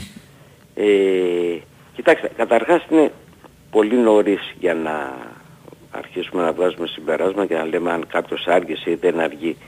Ε, απλά πρέπει να συνειδητοποιήσουμε όλοι, επειδή άκουσα προηγουμένως τη συζήτηση για το ελληνικό ποδόσφαιρο, Ο φίλος είχε δίκιο πάντως σε μεγάλο βαθμό για αυτό που λέει ότι δεν είναι τόσο εύκολα όσο ήταν παλιά για, για τα δεδομένα τα δικά μας εύκολα έτσι. Να φέρεις κάποιον, ε, εγώ συμφωνώ. Θέλω, εκεί α, ήθελα να αρχίσω για να τελειώσω. Ότι ουσιαστικά για πρωταθλήματα περιφερειακά, ευρωπαϊκά, όπως το ελληνικό, ε, ήταν μαθηματικά βέβαιο ότι θα αλλάξει η ιστορία από την απόφαση Μπόσμαν και μετά. Ότι δηλαδή υπάρχει καλό, από τη μέτρο και πάνω σε πρωταθλήματα όπως ελληνικά, θα τα απορροφούν τα μεγάλα, τα πλούσια πρωταθλήματα. Ε, Καλά, πέρα ήταν από και το- μετά τον Πόσμα για πολύ καιρό που ερχόντουσαν παίχτε εδώ. Φέραμε καλού Ερχόντουσαν, παίχτε. αν θέλεις, ε, από κεκριμένη ταχύτητα, από... ε, Ερχόντουσαν, καλή ερχόντουσαν. εικόνα Μετά το του πράγμα, πρωταθλήματος. το, το πράγμα ε, άρχισε να σκουραίνει πολύ μαζί με την, και με την οικονομική κρίση στην Ελλάδα. Δεν... Σίγουρα, σίγουρα γι' αυτό. Αλλά μην ξεχνάμε παλιά, ας πούμε, όταν έρχονταν δύο και τρεις ξένοι σε κάθε ευρωπαϊκό πρωτάθλημα, περίσσευε κάποιος καλός παίκτης να έρθει και στην Ελλάδα, είτε από Νότια Αμερική είτε από άλλη ευρωπαϊκή χώρα. Παράδειγμα, ας πούμε, ε, αμφιβάλλω ας πούμε, αν ο Βερόν παλιά για τους παλιούς λέω, είχε έρθει στον Παναθηναϊκό δεκαετία 70, αν υπήρχαν οι συνθήκες του 96 και μετά. Αν ο Μπάγεβιτς είχε έρθει στην Ελλάδα ποτέ, αν ο Ζάγης του Παναθηναϊκού, Ε, υπήρχαν δηλαδή παίχτες οι οποίοι απλά δεν χωράγανε στη διάδα ή στην τριάδα μιας ευρωπαϊκής, μεγάλης ευρωπαϊκής ομάδας. Ή και ο Ντέταρη τότε που είχε έρθει. Ε, αλλά οι συνθήκες αυτές επικρατούσαν από τότε, από παλιά, πολλούς καλούς παίκτες δεν θα τους είχαμε δει στο ελληνικό ποδόσφαιρο. Αλλά πέρα από αυτό είναι εκεί η εικόνα που βγάζει, είναι και τα διαδοχικά μνημόνια που χτύπησαν τις ελληνικές ομάδες οικονομικά όπως όλο τον κόσμο και δεν μπορούσαν να δώσουν περισσότερα. Αλλά γενικά οι ελληνικές ομάδες θα πρέπει να συνηθίσουν και εμείς οι οπαδοί να δίνουν περισσότερα, κάτι παραπάνω σε ένα παίχτη σαν Δέλεαρ για να έρθει εδώ στην Ελλάδα και κυρίως εμείς οι οπαδοί θα πρέπει να συνηθίσουμε ότι οι καλές, άσχετα με τις υποχρεώσεις των ομάδων μες στο καλοκαίρι, οι καλές μεταγραφές αν είναι να γίνουν θα γίνουν από κάτι που θα περισσέψει από 15 Αυγούστου και μετά. Προς το τέλος Αυγούστου δηλαδή. Ε, Ναι, αλλά ε, εδώ είναι και μία ακόμα δυσκολία για, τις, ε, για τους ελληνικούς Ναι. συλλόγους. Επειδή μας έφερε η βαθμολογία ε, να είμαστε σε αυτή την κατάσταση, ναι. Γίνεται ακόμα πιο περίπλοκο γιατί ενώ εμείς βιαζόμαστε σαν ομάδες, έτσι συνολικά το Ναι. λέω, δεν λέω εμείς για ο Παναθηναϊκός, ο γενικά. Ολυμπιακός, για ο ΠΑΟΚ όλοι. Βιαζόμαστε γιατί ξεκινούν νωρίς σχετικά οι υποχρεώσεις μας. Καταλαβαίνεις ότι το να, ε, ακόμα και άκρη φέτος, ας πούμε, το Ναι, να ναι. πάρεις ένα 15 Αυγούστου, όχι έχουμε εξασφαλισμένο ότι στη χειρότερη περίπτωση να παίξουμε στο κόφερ στους ομίλους. Αλλά και Ναι. πάλι, να, βλέπεις τώρα, πάλι, Και- και θα έχεις είναι- δυσκολία, ας πούμε. Μερικά πράγματα αναπόφευκτα και αλυσιδωτά. Δηλαδή πρέπει να κάνεις εσύ το πρώτο βήμα, εσύ την υπέρβαση. Ακριβώς. εσύ Ακριβώς. Με την ε, στην Αθηνά και χείρα εκείνη που λένε. Πρώτα πρέπει να κονίσουμε εμείς το χέρι μας και μετά περιμένουμε την Αθηνά. Ε, δηλαδή πρέπει να σου τα πράγματα έτσι, να προχωρήσεις, να μπεις σε ομίλους, να βελτιωθούν τα οικονομικά σου για να προσπαθήσεις με τα βελτιωμένα σου οικονομικά να Να προγραμματίσεις κάνεις κάτι καλύτερο, να προγραμματίσεις από καλύτερα για την Δεκέμβριο και επόμενη. μετά. Από Δεκέμβριο και μετά. Τώρα, σε σχέση έτσι με τις ομάδες μας, ο Παναθηναϊκός όντως έχει κάνει τρεις καλές κινήσεις. Απλά δεν ξέρω Νίκο, ο Ζέκα σε ποια κατάσταση είναι, γιατί νομίζω... Να σου πω εγώ. Ο Ζέκα, Ναι. ο Ζέκα θα αρχίσει την προετοιμασία κανονικά, έχει αρχίσει κανονικά. Ε, στον πρώτο αγώνα στον Ευρωπαϊκό, ε, ο ίδιος ψυχολογικά αισθάνεται πολύ καλά, που είναι βασικό. Το λέω ψυχολογικά γιατί μετά από, τους από τους τραυματισμούς, έτσι πρέπει να είστε Ναι, δυνατός. ναι, ναι, γι' αυτό λέω. Και φυσικά είναι και στο. και έφυγε με πολύ ωραίο τρόπο από εκεί και έχει γνωρίσει και την αποθέωση εκεί και εδώ πέρα νιώθει ότι ήρθε σπίτι του. Τώρα Ναι. αγωνιστικά ε, θα αρχίσει την προετοιμασία. Θεωρώ ότι στο πρώτο ευρωπαϊκό ραντεβού του Παναθηναϊκού θα είναι έτοιμος να βοηθήσει σε ένα μεγάλο μέρος του αγώνα. Όχι σε ολόκληρο παιχνίδι. Έτσι θεωρώ τώρα, έτσι. Ναι. Γιατί οι άνθρωποι. Ιατρικά πάντως είναι έτοιμος. Ιατρικά. Δεν είμαι γιατρός, από αυτά που έχω μάθει, Ναι. από το που νιώθει ο ίδιο, ότι α, ο στόχος του είναι να μπορεί να βοηθήσει. Μπορεί να δεις 60 λεπτά, έχουμε λόγω παράδειγμα, έτσι, 45 Ναι. λεπτά. Να βοηθήσει σε ένα, στο πρώτο ευρωπαϊκό παιχνίδι, ε, εφόσον χρειαστεί. Αλλά νομίζω θα είναι πολύ γεμάτος ο Παναγιώτο έτσι κι αλλιώς μέχρι τότε. Οπότε... Ναι, θα δούμε. Τώρα για την ομάδα μας Κώστα, Ε, Νικόλα, δεν θα έρθει πάντως. Νίκο, ε, Ναι. sorry, επειδή λέει εδώ ένα παλικάρι, δεν, δεν πρόκειται, φίλε, θα πάρει τρεις μεταγραφές θεωρώ πρώτης γραμμής. Ε, εκτιμώ έτσι, δεν είμαι μελλοντολόγος. Ε, από ό,τι αντιλαμβάνομαι τελευταία 24 ώρα, έχει πάρει ήδη το αριστερό μπακ. Ε, το Ζέκανε στην επικουρήση. Και θα πάρει, πιστεύω, το δεκάρι και το στόπερ σίγουρα και θα τρέξει και για εξοροχτάρι μέχρι να φύγει η ομάδα για την Αυστρία. Ε, και θεωρώ ότι μπορεί, ναι, μπο- είναι εφικτό πλέον από ό,τι μαθαίνω να κάνει και τρεις μεταγραφές να τις προλάβει με λίγη τύχη. Δύο, παύλα τρεις ε, και στο βασικό στάδιο της προετοιμασίας εκεί που θα χτιστεί η ομάδα, έτσι. Ε, Όχι τον α, Αύγουστο. Τον Αύγουστο θα πάει για δεξιμπάκ και ενδεχομένως ένα τέταρτο στόπερ.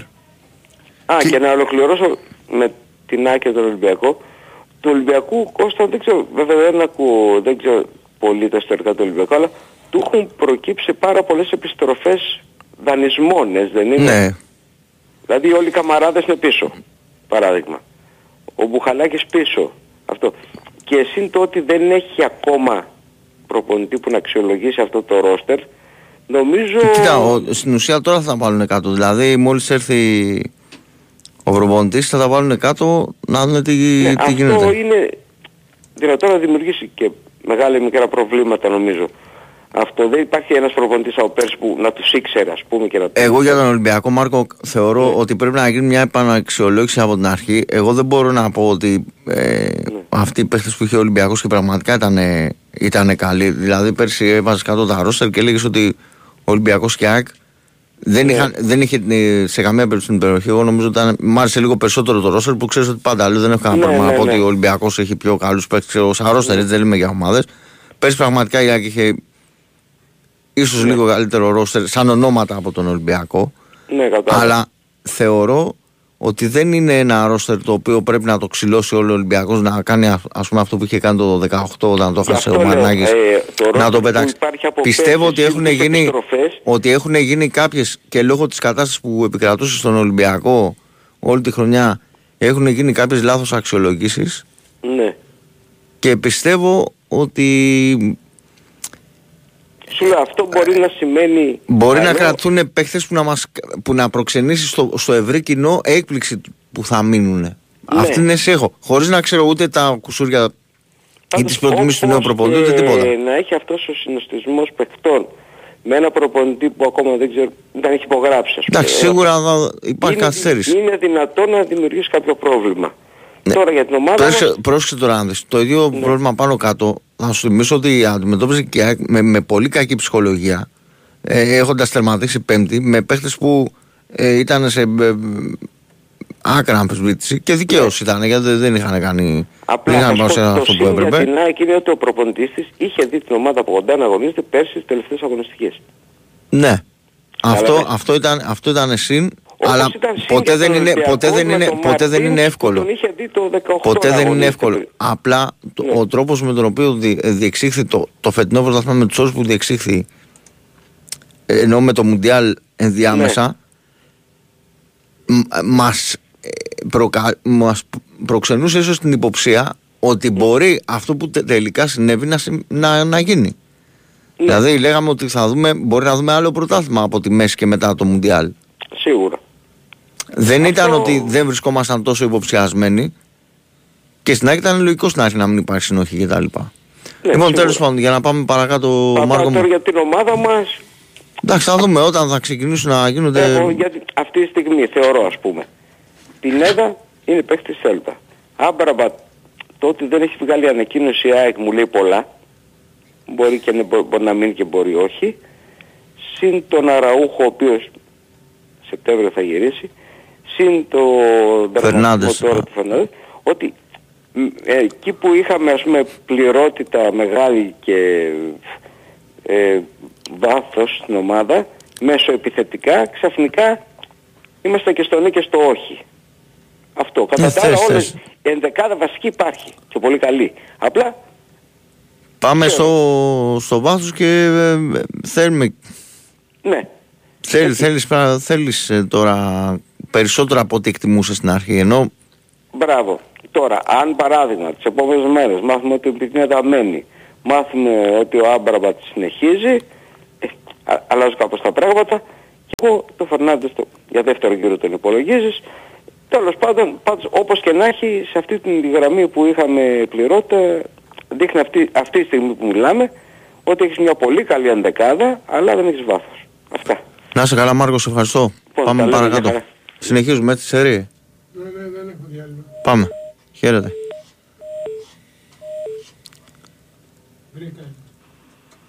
Λοιπόν, να θυμίσω τις γραμμές 2-10. Έχουμε ένα στη γραμμή να θυμίσω εγώ τα τηλέφωνα που μπορείτε να καλείτε για μισή ώρα ακόμα. 2-10-95-79-283-4 και 5 για μισή ώρα καλύτερα. 20 λεπτά γιατί αν πάρετε από τις παρά 10 και μετά σίγουρα θα προλάβετε να βγείτε. Χαίρετε. Καλημέρα παιδιά. Έλα, φίλε. Ε, Παναγιώτης Παναγιά Ιωνία, ο παραδός Παναθηναϊκού και του Πας Γιάννενα. Γεια σου, Παναγιώτη, να είσαι καλά, φίλε. Γεια σου. Ε, να ρωτήσω κάτι πρώτα απ' όλα γιατί δεν έχω ακούσει τίποτα. Ε, ο Πας Γιάννενα έχει κάνει τίποτα, καμία μεταγραφή, γνωρίζουμε καθόλου τίποτα. Γιατί δεν έχω ακούσει απολύτως τίποτα. Εγώ μόνο για το, για το ΠΟΚ έχω ακούσει. Δηλαδή για Παναθηναϊκό, Ολυμπιακό, ΑΕΚ κλπ. Και εγώ για πας έχω μέρες να ακούσω να σου πω την αλήθεια. Με, μετά Ο το Τσιντότας, θάνατο ο του- Τσιντότας ξέρω ότι έφυγε στις αρχές της εβδομάδας και όλα ήταν αυτό. Ξέρουμε καθόλου ποιος είναι τώρα ο μεγαλομέτωχος μετά από το θάνατο του Χριστοβασίλη στα Γιάννενα στο Πάρκο. Ξέρω ότι είχε γίνει μια διαδικασία να περάσει, αν δεν κάνω λάθος, να περάσει στο, στα παιδιά του. Ο πρόεδρος πλέον είναι ο Παναγιώτης Χριστοβασίλης. Ε, η, η διαδικασία είχε κινηθεί πριν Ε, δηλαδή καταλαβαίναν ότι ο άνθρωπος είναι... Ε, Πριν, πριν φύγει από τη ζωή, Ναι, κατάλαβα. ε, θα σου πω, επειδή το ξέρω λόγω του, του Γιώργου που μου το είπε, που είναι υπεύθυνος τύπου στον Ιωνικό, ότι στο μάτς που, που ο Πας έκανε την καθοριστική νίκη με τον Ιωνικό και έμεινε, ε, οι άνθρωποι πέρα από το ότι και, και το μάτς ήταν δύσκολο, ήταν σε πολύ Ψυχολογικά, δύσκολο δεν ήταν και κατάσταση τόσο ψυχολογικά καλά γιατί λόγω- πε- ε, περιμέν- περιμένανε από μέρα σε μέρα Ναι, ναι, το καταλαβαίνω. το αβευταίο. Και ε, ήταν και οι δύο εκεί στο παιχνίδι του, του αέμνηστου, του, στο Βασίλη.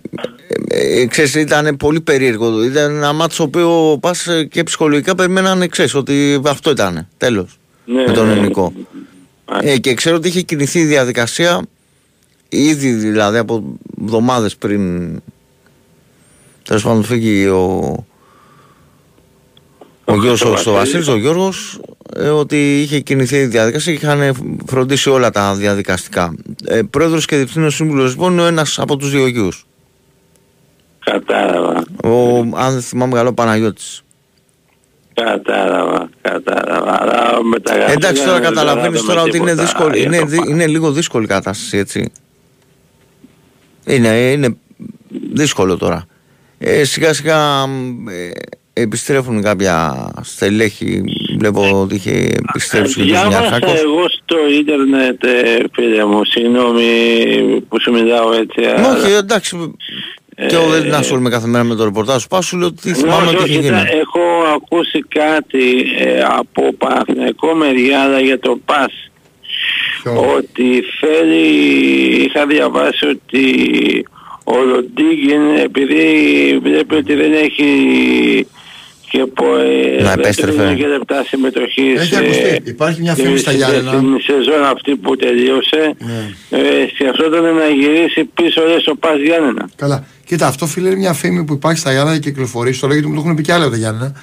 Μια φήμη στα Γιάννα. Αλλά ο Λοντίκιν πρώτα απ' όλα έχει συμβόλαιο με τον Παναθηναϊκό. Δεύτερον, ο ξέρω, Παναθηναϊκός ο αλλά- Παναθηναϊκός έχει ένα μέτωπο αλλά πάρα αυτό- πολλά Αυτό μέτωπα. διάβασα και αυτό ήθελα να σε ρωτήσω. Και ο Άρης, και ο Άρης το Τίποτα κοιτάζει τον τέτοιο. Λοντίκιν. Στο λέω εγώ, ότι το ξέρω. Και ο Άρης το κοιτάζει τον Λοντίκιν. Το, το Άρης δηλαδή. Ε, δεν είναι θέμα τόσο απλό, είναι θέμα του Παναθηναϊκού βασικά. Γιατί παίρνει σε μια διαδικασία με πάρα πολλά μάτς, θέλει δεύτερο τερματοφύλακα και, και υπάρχει και ένα συμβόλαιο στη μέση. Εάν τώρα ε, ε, τα βρει ο Λοντίκι με τον Μπας και ε, έχει εναλλακτική ο Παναθηναϊκός και ε, υπάρχει μια τέτοια διαδικασία, δεν, δεν υπάρχει κάτι τέτοιο. τώρα. Δεν προκύπτει κάτι τέτοιο από πουθενά πάντως. Αυτή τη στιγμή. το λέγατε στην μπάλα, στο ποδόσφαιρο όλα γίνονται, αλλά δεν προκύπτει. που λέμε. μπορεί εκεί να το έχετε συζητήσει, γιατί μου το έχουν πει και άλλοι φίλοι, ότι ακούστηκε ότι μπορεί να έχει συζητήσει και με κάποιον δικό του. Γιατί σίγουρα ο Λοντίνγκη είναι ένας τερματοφύλακα που είναι καλός τερματοφύλακα, είναι έμπειρος τερματοφύλακα και θα ήθελε, είναι μια θέση περίεργη του τερματοφύλακα στην ηλικία του να παίζει βασικός συνέχεια, αλλά η αλήθεια είναι ότι είναι και ο, τόσο καλός ο Μπρινιόλη που δεν είναι εύκολο να τον περάσει κάποιος τερματοφύλακας. Αλλά, Ναι, ναι, πρέπει, πρέπει. αλλά δεν είναι τόσο απλό. Δεν είναι τόσο απλό. Έχεις συμφωνώ με τον Προπονητή πήγα να Παναθηναϊκό; πω. Προπονητή πήγα να πω. Ε, Τερματοφύλακα σαν το Μπρενιόλι πολύ σπάνιο να... Απλά δεν έχει συμβόλαιο ο Λοντίνγκη, δεν είναι ελεύθερος, είναι λίγο. Κατάλαβες. Ε, να βρεις ε, σε- σαν ταλέντο, σαν τερματοφύλακα, σαν επαγγελματία που φέτος τον είδαμε τον Μπρινιόλι και, και έβαζε μάτια. Κοίτα, Το νομίζω θα παλικάρι. συμφωνήσει μαζί μου ότι αυτό που έχει ο Μπρινιόλη που δεν το έχει κανένας άλλο τερματοφύλακα στην Ελλάδα είναι ότι Ναι, είναι το ένας, ξέρω. ένας πολύ καλός τερματοφύλακα, αλλά είναι ένας απίθανος τερματοφύλακα με τα πόδια. Και αυτό πραγματικά μπορεί να βρει πολλούς καλούς τερματοφύλακε με ρεφλέξ ή κάτω το γι' δοκάρια του, αυτό- αλλά με τα συγγνώμη πόδια που σε 12 το παίκτη διακόπτω, δεν φίλε έχει μου. εύκολα. Ε; Γι' αυτό όταν είχε έρθει στο Παναθηναϊκό είχα ακούσει ε, όταν βγήκε το, το όνομά του και έκλεισε στο Παναθηναϊκό και είχε έρθει και λοιπά είχαν πει ότι είναι τερματοφύλακας ε, από τη Β' Ιταλίας που είχε πάρει και περγαμηνές, είχε πάρει και Είχε βγει βραβεία. MVP, ναι. Είχε πάρει και βραβεία Αυτό το, καλά. πα- το Πρέπει να έχει βγει παλικάρι. καλύτερος τερματοφύλακας στην κατηγορία τότε. ναι. Ναι, ναι, ναι, ναι. Τώρα κάτι άλλο, ε, δια- ε, από αυτά που έχω διαβάσει, ε, γιατί εγώ πιο πολύ στο ίντερνετ διαβάζω πολλά Ναι, οκ. και είμαι σε πολλές σελίδες και, και, δια, και μου έχω τηρήσεις. Ε, μ, ήταν ένας ποδοσφαιριστής που είχε ελευθερωθεί από μια ομάδα του εξωτερικού, δεν θυμάμαι τώρα το όνομά του, και, και ήταν στη λίστα του Γιωβάνοβιτς για να, για να τον έπαιρνε αλλά έκλεισε στην κολονία, αλλά έκανε Ε, ποιον και παίχτη είχε λες; μείνει ελεύθερος. και έριξε στην κολονία. Για ποιο παίκτη δεν άκουσα. Αχ, δεν μπορώ να θυμηθώ το όνομά του τώρα. για- Ότι τον ήθελε ο για να πω Γιωβάνοβιτς μια και έκλεισε λέξη στην τώρα, κολονία. ε, Να, να τι πω. Ε, δεν μπορώ να θυμηθώ, αλλά, αλλά έκλεισε στην κολονία λέει σήμερα γιατί είχε μείνει λέει, ελεύθερος από μια ομάδα, δεν πούμε τώρα. Ποιος τον κρίσσε σεν. Μάλλον, μάλλον, κρίνησε σε κάτι, Ε, δεν με είναι κάτι διαθέσιμο, τέτοιο. λίγα πράγματα. Αν δεν Πήγε κάνω το άλλα. όνομά του. Ε, αυτός δεν μπορούσε να τον είχε κρίσει. Όλους μπορούσε να σου κυκλίσει, αλλά δεν ξέρεις τώρα ούτε τι γίνεται στο οικονομικό, το παίξει αν θέλει να έρθει, ούτε τις συνθήκες υπάρχουν. Δεν μπορώ να ξέρω και τι συζητάνε από πίσω, δεν μπορώ να ξέρω τα πάντα. Ξέρω αρκετά, με, δεν ξέρω τα τον, πάντα. με τον Αλεξανδρόπουλο που θέλανε να το δώσουν δανεικό εκεί από τις πότε της Αβώνας. Δεν ήθελε να το δώσει δεν ιδανικό στον ταιριάζει Παναθηναϊκό στο- και στις Αγώνες και δεν ενδιαφέρθηκε ο Παναθηναϊκός ποτέ από ό,τι ξέρω για τον Αλεξανδρόπουλο για να επιστρέψει. Α, ε, δηλαδή ε, δεν συμφέρει να τον δεκάνει, ας το πούμε, για την, για την ομάδα, για το ρόστερ του της νέας σεζόν. Ο Αλεξανδρόπουλος είναι ένας παίκτης που Αλεξανδρόπουλος. είναι πο- φέρελπις όπως λέμε. Δεν νομίζω ότι μπορεί να κάνει τη διαφορά στον Παναθηναϊκό αν θες μου. Αυτή, τη- αυτή τη Για στιγμή που ποιο μιλάμε έτσι. λόγο; Μπορεί σε ε, δύο χρόνια να λέμε κάτι άλλο. Αυτή τη στιγμή που μιλάμε είναι δύσκολο. Σαν παίκτης είναι δύσκολο. μ' αρέσει πολύ αλλά εγώ θεωρώ ότι δεν μπορεί να κάνει διαφορά. Έτερον εκάτερον. Έτσι είναι κάτω, ε, κολοκύθια στο πάτερο που λέμε. Αυτά. O- OK. Ε, Για είστε το καλά. μπασκετικό- Είστε Για το καλά. μπασκετικό φίλε μου το Παναθηναϊκού στεναχωρήθηκα πάρα μα πάρα πολύ. Ε, Τσαντίστηκα στο, στον αγώνα της Πέμπτης αλλά, αλλά τσαντίστηκα πιο πολύ για αυτά που έγιναν, τα έσχη που έγιναν στο γήπεδο. Δεν μπορεί ε, τόσα χρόνια που είχαμε τον Παύλο και τον Θανάση Γιανακόπουλο ε, στην Προεδρία που είναι στη, στη διοίκηση που δίνανε τα εκατομμύρια των εκατομμυρίων για να φτιάξουν την ομάδα να μην είχε κουνηθεί τίποτα, ρε, να μην είχαν γίνει επεισόδια παράδειγμα που λέει ο λόγος. Και τώρα επειδή δεν πάει καλά η ομάδα δεν, ε, δεν παίζει καλά η ομάδα δεν κάνει ε, σχετικά νίκες ε, και, και επειδή ε, χάναμε για τόσους πόντους στο τέταρτο αγώνα στο ΆΚΑ να γίνουν όλα αυτά. Α, α, τέτοια κατάσταση δεν μου αρέσει καθόλου να βλέπω είτε στο ποδόσφαιρο είτε στο μπάσκετ. Εγώ είμαι 44 χρονών. Ε, πήγα για πρώτη φορά μετά από χρόνια ε, φέτος ε, σε αυτή τη σεζόν στο Πασχετικό Παναθηναϊκό και, και είδα αγώνα Ευρωλίγκα. Και ήμασταν όλοι μέσα και είχαμε κερδίσει εδώ με τώρα ποια ήταν, ε, σε, σε ποιον αγώνα δεν με θυμάμαι. Κάπου έχω το εισιτήριο εδώ πέρα, θα θυμηθώ. Ε, και ήμασταν όλοι εκεί πέρα Παναγίες που λέμε και φωνάζαμε, λέγαμε συνθήματα για την ομάδα, για το ένα και το άλλο. Και, και επειδή χάσαμε για, χάναμε για 25-27 πόντους, δεν ξέρω πόσο ήταν, γιατί το έπρεπα στην Λιώδης και το έκλεισα εγώ μετά, γιατί τσαντίστηκα. Μόνο και μόνο που, που έβλεπα που χάναμε με τόση μεγάλη διαφορά να γίνονται όλα αυτά. Δεν μ' αρέσει. Κάτι πρέπει να γίνει. Ή ο Δημητράκης, ε, ο Γιανακόπουλος να μπορεί να τους πάρει, να τους μιλήσει σε όλους τους φιλάδους και τη Θεία 13 εκεί που, που έχουν, ε, που δεν ε, που παλιότερα του είχαν δημιουργήσει προβλήματα η Θεία 13 οι οργανωμένοι να μπορεί να, να πει ε παιδιά είμαστε, είμαστε η ομάδα έτσι και έχουμε αυτό το budget ε, αλλά Έγινε φίλε μου να μην- πάμε και Να πάμε και στο παρακάτω. παρακάτω. Να είσαι Πάμε καλά. παρακάτω.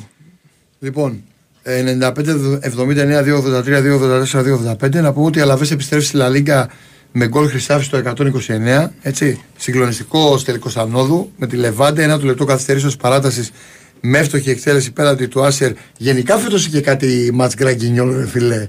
Στο ποιος πέφτει, ποιος ανεβαίνει και το, στο ποιος παίρνει πρωτάθλημα. Σου πω να θυμηθούμε τη Γερμανία, να θυμηθούμε τώρα τη.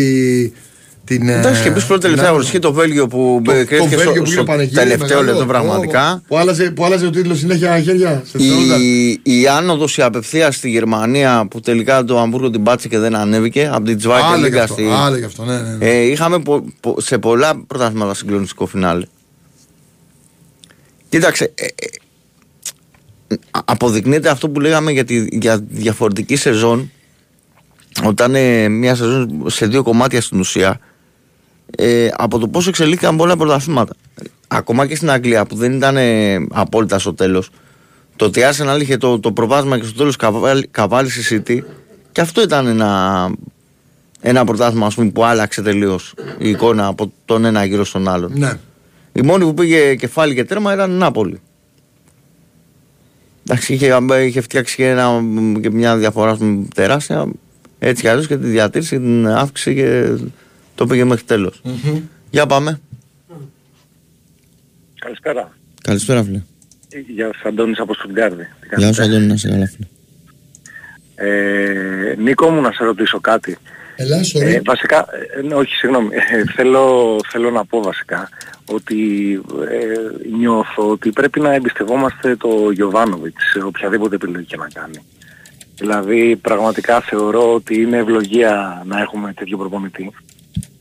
Και επίσης πιστεύω ότι το μεγαλύτερο φάουλ του Παναθηναϊκού μέχρι στιγμής είναι ότι δεν έχει ανανεώσει το Γιωβάνοβιτς που ναι μεν λέγει το συμβόλαιο του χρόνου αλλά εγώ θα ήθελα να δέσει ένας τέτοιος προπονητής για τον, στον Παναθηναϊκό για πολλά χρόνια. Never too late. Πάντως, πάντως γενικότερα αυτό που γίνεται με τον Γιωβάνοβιτς θα έπρεπε να γίνεται σε όλες τις ομάδες διαχρονικά, σε όλο τον κόσμο δηλαδή και σε κάποιε γίνεται. Όταν φέρει ένα προπονητή είναι πολύ δύσκολο και στην Ελλάδα συνήθως ξέρεις ότι οι προπονητές μένουν και δύσκολα πάνω από δύο χρόνια. Ε, είναι δύσκολο ένας προπονητής να προλάβει να δείξει το έργο ε, με την πρώτη, εκτός αν πάει στη Master City των εκατομμυρίων, ξέρω εγώ. Και, Ναι, ρε, και Νίκο, εντάξει, απλά Αλλά ο Γιωβάνοβιτ κάνει έργο. Κάνει Ε, έργο. εγώ, φέρει εγώ, το- είμαι, εγώ, εγώ φέρει είμαι το. 33, ωραία. Ναι. Ε, δεν έχω δει ποτέ στο ποδόσφαιρο να αποθεώνουμε προπονητή, δηλαδή τόσο πολύ όσο αυτό που έχει γίνει. Δηλαδή όλοι οι οπαδοί στηρίζουν τον Γιωβάνοβιτς, εκτός από ένα 5% Πάντως παραδοσιακά που ο λένε για Παναθηναϊκός τις να ξέρει ότι μεταγραφές. έχει, έχει διώξει προπονητή α, μετά από double, έτσι, Πάκερ. Ναι. Το γνωρίζω. Ε, Γι- Γιτζάκσου. Ε, Καλά, και ο τέτοιος είχε φύγει. Κοίτα, Το σου πω Σουμ κάτι, δεν είχε να- φύγει, να- το 4. Το Σουμ, να σου πω κάτι, φίλε. Ο Σουμ νομίζω ήταν θα, θα, για θα ακουστεί προσωπικό. κάπως αυτό. Και, και το ξεχωρίζω, δεν, έχω, δεν το συνδέω με τον Γιωβάνοβιτς. Ε, ο Γιωβάνος για μένα έχει κάνει φοβερή δουλειά, δικαιωσμένη και μπορεί να μείνει και πολλά χρόνια και είναι ένας πολύ καλός προπονητής και χαίρομαι γιατί έχει φέρει μια ηρεμία στα αποδητήρια. Ε, αυτό τώρα που έχω να, να δηλώσω είναι το εξής, που είναι πολύ σημαντικό για τον Παναθηναϊκό. Οποιοδήποτε προπονητής και αν έρθει, οποιοδήποτε παίχτης και αν έρθει, οποιοδήποτε δημοσιογράφος και αν μιλήσει, οποιοδήποτε είναι διοίκηση, για μένα πρέπει ο Παναγιώτο να είναι πάνω από όλους αυτούς. Δηλαδή δεν δεν θέλω να σου πω κάτι, έτσι το αισθάνομαι τόσα χρόνια και είμαι και Παναθηναϊκός, το ξέρεις. Δεν αυτό το προσωποκεντρικό, το πολύ, να ξέρεις κάτι, πολλές φορές είναι όντως, όπως στην περίπτωση του Γιωβάνοβιτς, όντως όπως το λες, όπως είναι. Είναι και σε άλλες περιπτώσεις που δεν έχει νόημα, ούτε θα προσφέρει κάτι στη συζήτηση, θα το πω, που, το, που είναι εκμεταλλεύσιμο από άλλους. Καταλαβες; Οτιδήποτε κι αν είσαι σε αυτό το σύλλογο. Κοίτα, επειδή έχουμε μια πρόσφατη, η πρόσφατη ιστορία του Παναθηναϊκού έχει να κάνει με τεράστιες λάθος επιλογές κατά τη γνώμη μου. Ναι. Δηλαδή δεν γίνεται ε, να έχεις δύο προπονητές οι οποίοι, οι οποίοι βλέπεις ότι κάνουν μια δουλειά και η ομάδα προχωράει ε, ο Ζουνίδη, Δόνη και να τους διώχνεις έτσι όπως τους έδιωξες και μετά να φέρνεις ό,τι να είναι και να ξαναδιαλύεις την ομάδα.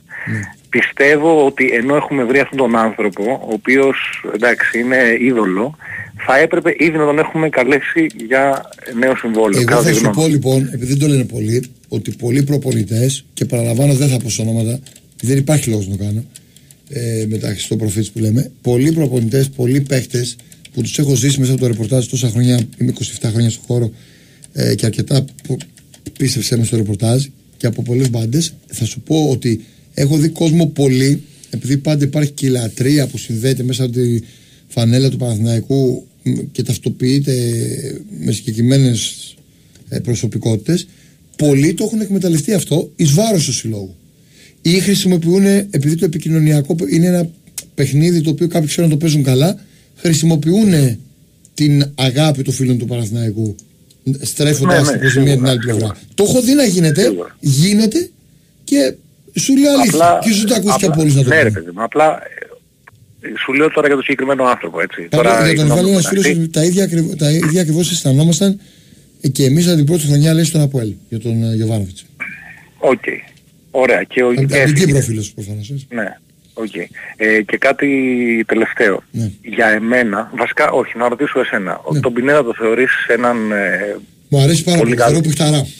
εγώ, εγώ το θεωρώ το, τον καλύτερο παίκτη της ΑΕΚ. Δηλαδή ήταν ο μόνος που φοβόμουν όταν παίζαμε με την ΑΕΚ. Ναι, και εγώ. Ωραία. Ε, πιστεύω ότι ο Αλαφούζος θα έπρεπε, δηλαδή είναι ένας παίκτης ο οποίος ξέρει το ελληνικό πρωτάθλημα, ξέρει τα πάντα, θα έπρεπε να πάει να τον πάρει εχθές, να δώσει Εμένα η 8 γνώμη μου εκατομμύρια είναι που σε ζητάνε αυτό το θέμα. και να τον πάρει. Εμένα η γνώμη μου είναι σε αυτό το θέμα του Πινέδα, επειδή έχει εξαιρετική σχέση από ό,τι ξέρω με τον Αλμέιδα και τον εκτιμά, ε, σχέση υπερβολικά καλή, ότι η γνώμη μου είναι αυτή, έτσι, ότι δεν θα παρέκαπτε ποτέ τον Αλμέιδα, εάν με τον Αλμέιδα δεν γινόταν κάτι και γινόταν γίνει κάτι άλλο, μπορεί να το έβλεπε. Αλλά νομίζω Ναι, αλλά ότι η δεν θα Θέλ- η παρέκαπτε. Θέλτα τον τον πουλάει. Η Θέλτα τον πουλάει, δεν τον πουλάει. Ναι, δεν, το- ε, Έχει δεν- συμβόλαιο δεν, με τη δεν το ξέρω, αλήθεια. Δεν το, το πουλάει. η Φενέρ. Ναι, τον πουλάει. Ωραία. Είναι, είναι, στους, παί- είναι στους παίχτες που βρίσκονται που παραχώρησε. Δεν μπορεί να δώσει Με πόσα παραπάνω εκατομμύρια τον λεφτά πουλάει; δηλαδή ο Παναθηναϊκός. Τον πουλάει με 8 που έχω διαβάσει; Τον δίνει 8. Ε, τώρα θα δούμε. Ναι, δεν ξέρω. Δεν το ξέρω. δεν το Απλά ξέρω. ενώ Ε, υπάρχει ε, μια... Κοίτα, θεω- θεωρητικά η τιμή είναι γύρω σε αυτό που λες. Ναι. Πο- ε, ε, ε, Εντάξει, μεγάλη τιμή για, για Ελλάδα γενικά. Έτσι, Μεγάλη για το τιμή, τεράστια τιμή. Τεράστια τιμή, αλλά, αλλά δηλαδή αλλά ένα- όταν ένα- θέλεις, Μπορεί να είναι όταν και ένα, και μια θέλεις, χρονιά, ας πούμε, να σου το πω έτσι. ρε Νίκο μου, ναι, αλλά ρε φίλε όταν θέλεις να πας να κάνεις το επόμενο βήμα, πρέπει να πάρεις τέτοιους παίκτες. Ναι, θα συμφωνήσω. Απ' την άλλη, τα βήματα γίνονται έτσι όπως από εκεί που ξεκίνησε τώρα, σιγά σιγά. Δηλαδή πρέπει να, να πας στην Ευρώπη, να μπεις και μια φορά στους ομίλους, να πάρεις και χρήματα από εκεί και να κάνεις και την κίνησή σου. Γιατί μην ξεχνάς ότι Ναι, εμείς ρε ωραία φίλε, τα να μην λέμε βγαίνεις εδώ. δεύτερος τρία χρόνια συνεχόμενα. Πόσο; Να μην βγαίνεις δεύτερος τρία χρόνια συνεχόμενα Ναι, τα επόμενα, αλήθεια ας γι' πούμε, αυτό. μέχρι να... Αλήθεια γι' αυτό. Αυτό σου λέω, να, να παίρνει ΑΕΚ, ΑΕΚ, ΑΕΚ, ΑΕΚ, ας πούμε, και εσύ να είσαι πάντα δεύτερος, Συμφωνώ. επειδή δεν έχεις κάνει το βήμα Έκανε παραπάνω. καλύτερη Αυτό λέω. σιά γιατί τον πήρε, τον πήρε με δανεισμό ε, και, και τους βγήκε. Ε, τώρα Εννοείται, εννοείται. είναι άλλη Απλά φάση σου λέω πάλι, τώρα, ναι. όπως και τον Εμένα μ' Κατσίνο, αρέσει να με που ρωτάς, τελικά εγώ. κάναμε λάθος που τον δώσαμε. Ποιον Το- τον; Που δεν τον πήραμε βασικά, τον Κατσίνο. Ναι, δεν βγήκε ο Κάτσι κάνα- η κίνηση αυτή τελικά, δεν μας βγήκε. Αυτό, αυτό σου λέω. Δηλαδή, ενώ έχεις μια τέτοια ευκαιρία που ξέρεις ότι ο παίκτης γνωρίζει την κατάσταση και ο Παναθηναϊκός είναι μεγάλη ομάδα, δεν είναι μικρή ομάδα και προ- για μένα είναι πολύ μεγαλύτερη από την ΑΕΚ ας πούμε. Παιδιά, επειδή ακριβώς Ε. υπήρχε η σύνδεση των δύο ομάδων με αυτόν τον παίχτη, πιστεύω ότι αυτός έκρινε τον τίτλο τελικά. Κα, Μην τα ε, καταλαβαίνεις θυμάμαι αυτά, περασμένα ξεχάσουμε, Όχι, όχι. άσε με τώρα, μην μου το Ναι, θυμίσεις. εννο- το εννοώ Ναι, ρε, ποδοσο- παιδί μου. ποδοσφαιρικά καθαρά Το το βάζω. ξέρω. Γιατί Το έβαλε. ξέρω, το ξέρω. Γιατί είναι και τα 9 γκολ που ήταν τελείω αστάθμητος του παράγοντας. Εντάξει, εγώ τον είδα αυτόν τον παίκτη από την πρώτη στιγμή, είπα ότι παιχταράς Μα είναι εγώ, αυτός. ε, Δηλαδή, εγώ ήθελα πραγματικά, δηλαδή, είναι πρώτη φορά που ξέρω, εγώ σκεφτόμουν ένα παίκτη μακάρι να τον είχαμε και ε, το πρωί ας πούμε που άκουσα, το πρωινό που άκουσα ότι ότι- ότι έγινε με την ΑΕΚ αυτό δεν το πίστευα πραγματικά τον, όταν τον πήρε τον Κατσίνο Βουτσιάκη. Δηλαδή είχα μείνει κόκαλο, τελείως. Λέω τώρα τι αυτό σου έγινε. Λέω. θα ήταν ένα πολύ καλό τρίκ και επικοινωνιακό και οπαδικό να το πω και έτσι να κλέψει ας πούμε Παναθηναϊκός στον Πινέδα από την ΑΕΚ και θα το θεωρούσα τεράστια βοήθεια και είμαι σχεδόν σίγουρος ότι ο Γιωβάνοβιτς τον θέλει 100%. Πάντως, βοηθούσε να δώσω πάρα, διεύθυνση, πάρα υπάρχει οποιοδήποτε θέμα. Εντάξει. Απλά σου λέω τι, τι θα ήθελα. Και πιστεύω ότι θα το ήθελες και εσύ. Δηλαδή δεν, δεν θα σε χάλαγε τώρα να κλείναμε Ναι, το... απλά είμαι πραγματιστής γιατί όταν, όταν το διαψεύδεται, δεν- μα, μακάρι να άκουγα κάτι άλλο, αλλά ε, κοιτάω αυτά που, που, που ισχύουν, όχι αυτά που θα ήθελα, κατάλαβες. Ναι. Anyway. Οκ. Αυτά παιδιά. Οκ. Χάρηκα που τα είπαμε. Να είστε καλά. Να σε καλά, να σε καλά. Καλό βράδυ. γεια. Πάμε. Πάμε. Παίρνουμε τελική ευθεία. Καλησπέρα Κώστα, καλησπέρα Νικό. Έλα, Τάσο μου, τι έγινε; Τι κάνετε, καλά είσαστε Τι παιδιά; έγινε. Τώρα είδα για τη, για τη γιορτή που έκανε στην ανάρτηση. Α, εντάξει, οι λατρείες είναι αυτές. ε, ήθελα να πω ότι ο προηγούμενος συνακροατής μου εκφράστηκε ότι ο Παναθηναϊκός είναι πολύ μεγαλύτερη ομάδα από την ΑΕΚ. Πραγματικά δηλαδή... Εντάξει, ο καθένας μπορεί να Εντάξει, ο καθένας για την ομάδα του ρε φίλε, τι θε- τι θα πει. Δηλαδή, και τα κοστακά που πρέπει να υπάρχει μπο- θα μπορούσε να... Εντάξει, με ο εντάξει, καθένας τι να. μου- Ρε, εσύ Εγώ τώρα. άλλο θέλω ε, να πω. Είναι υποκειμενικό για τον καθένα, συμφωνώ, εντάξει, μην το- συμφωνώ με τον Νίκο το μπαγκάκι, συμφωνώ ότι ένας ποδοσφαιριστής θα προτιμήσει να πάει περισσότερο να παίξει με τον άνθρωπο με τον οποίο αισθάνεται καλύτερα, με τον οποίο αισθάνεται πιο ασφαλής και πολλές φορές οι ποδοσφαιριστές και στα χρήματα ακόμα μπορεί να πιέσουν την ομάδα που ανοίγουν ώστε να τους παραχωρήσει στην ομάδα που θέλουν εκείνοι να πάνε. Δεν είναι δέσμοι όπως παλιά των ομάδων. Πια οι παίχτες είναι πιο, πιο ελεύθεροι να διαλέξουν το που θα πάνε και να πιέσουν τις ομάδες τους να τους δώσουν προς τα εκεί. Εγώ Κώστα μου συμφωνώ με σένα για τον Κατσίνους και εγώ τρελάθηκα. Για δύο παίχτες τρελάθηκα. Για τον Πινέδα δεν τον είχα δει εγώ τότε όταν τον πήραμε. Είχα τρελαθεί για τον Κατσίνοβιτς και για τον Φερνάντες. Δυστυχώς θεωρώ ότι ο Φερνάντες είναι τεράστια απώλεια. Όποιον και να πάρουμε δεν νομίζω ότι έχει τα στοιχεία του Φερνάντες. Ο Φερνάντες τον θεωρώ ζωγράφο της μπάλας. Δίνει αυτό το κάτι παραπάνω που λέμε το, το δαντελένιο, το, το, το αλανιάρικο, πώς το λέμε ρε παιδί μου. Δηλαδή μπορεί να μπει μες στο γήπεδο και να μας μαγεύσει με αυτά που θα κάνει. Μπορεί να μην βάζει τα 30, τα 20 γκολ στο πρωτάθλημα, αλλά θα σου κάνει τις 5 ενέργειες μες στο γήπεδο που μπορεί να πληρώνεις για να πας να τον βλέπεις αυτό το ποδοσφαιριστή, δεν ξέρω αν συμφωνείς. Ε, ναι, δεν το συζητάμε. Για τον Πινέδα δεν λες. Όχι για τον Φερνάντες λέω. Α, για τον Φερνάντες. Ναι, εντάξει, οκ, ο Φερνάντες Το είναι θεωρώ άλλη ότι περίπτωση. ό,τι Ο Φερνάντες, και να πάρουμε, αδερφέ, Φερνάντες ο, δεν θα ο, είναι. Φερν- ο Φερνάντες. Ναι. Πρόσεχε να δεις. Ε, θα υπάρχουν κάποιοι λόγοι που δεν έμεινε εκεί που έπρεπε να μείνει. Δηλαδή, δεν θα έρχονταν να παίξει Ελλάδα τώρα που Και κανονικές θα σου συνθήκες. πω και κάτι άλλο. Για το, Φε- εγώ σου είπα τρελάθηκα για δύο παίχτες που πήραμε. Τον Κατσίνοβιτς και τον Φερνάντες και τον Βαρβέρτ μάλλον. Ξέχασα να βάλω και τον Βαρβέρτ. Τον οποίο θεωρώ ότι είναι ο μόνος ποδοσφαιριστής που αδικήθηκε φέτος από τον Αλμίδα. Είναι γνώμη δικιά μου βέβαια αυτή. Θεωρώ ότι ο Βανβέρτ θα μπορούσε να παίξει σε πολύ περισσότερα παιχνίδια τον οποίο το χρειαζόταν η ΑΕΚ μέσα στο κουτί. Αλλά ειδικά για τον Φερνάντες έχω κατασκάσει. Πραγματικά σου μιλάω δηλαδή τέτοιο παίχτη και φέτος πιστεύω θα ήταν πολύ καλύτερος γιατί θα έκανε προετοιμασία κανονική με την ομάδα θα ήταν μαζί με τον Αλμέιδα από την αρχή της χρονιάς και περίμενα σαν να είναι μια έξτρα μεταγραφή πολυτελείας ο Φερνάντες για φέτος. Και τυχαίνει αυτό το πράγμα. Έχουμε και το πρόβλημα με τον Αράουχο το που δεν επιστρέψει, έχουμε και το πρόβλημα το τι θα γίνει τελικά με τη Θέλτα. Πιστεύω ότι πρέπει να κινηθούμε πολύ πολύ πολύ διαφορετικά στις μεταγραφές πλέον. Συμφωνείς αυτό που λέω; Ε, Κώστα, πώς το βλέπεις; Εντάξει. Θα δούμε, θα τα δούμε όλα.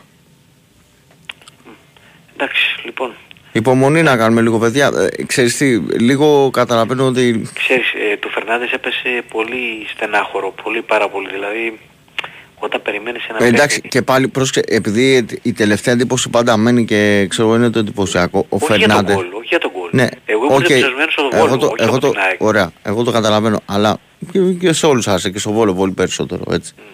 Αλλά ενώ είχε πιο ενεργή συμμετοχή. Αλλά θέλω να σου πω το εξής ότι πρέπει, έχει μια σειρά η ΑΕΚ αυτή τη στιγμή στο μυαλό της, τουλάχιστον αυτό προκύπτει από το ρεπορτάζ, δεν ξέρουμε, κανένας δεν είναι μέσα στο μυαλό του, του Αλμίδα να ξέρει Βέβαια άκουσα το όνομα του Βέρντε. Δεν έχει Ακριβώς. τέτοια χαρακτηριστικά. Δεν όχι, έχει με... δεν νομίζω. Ρε παιδιά, κάποια πράγματα ε, μπορείτε να τα φιλτράρετε μόνοι σας και το απευθύνομαι τώρα στον κόσμο όλων των ομάδων. Ειδικά όταν έχει, είναι δεύτερη χρονιά ένας προπονητής σε μια ομάδα, ο Παναθηναϊκός τώρα που είναι τρίτη χρονιά ο Γιωβάνοβιτς. Το αν ισχύουν ή όχι κάποια πράγματα μπορείτε να το καταλάβετε και μόνοι σας πλέον. Δηλαδή και εγώ να σε προσπαθήσω να σε πείσω τώρα ότι ε, εσύ θεωρείς ότι θα πήγαινε ποτέ να πάρει το πέρδο ο Αλμέιδα; Εγώ δεν το πιστεύω.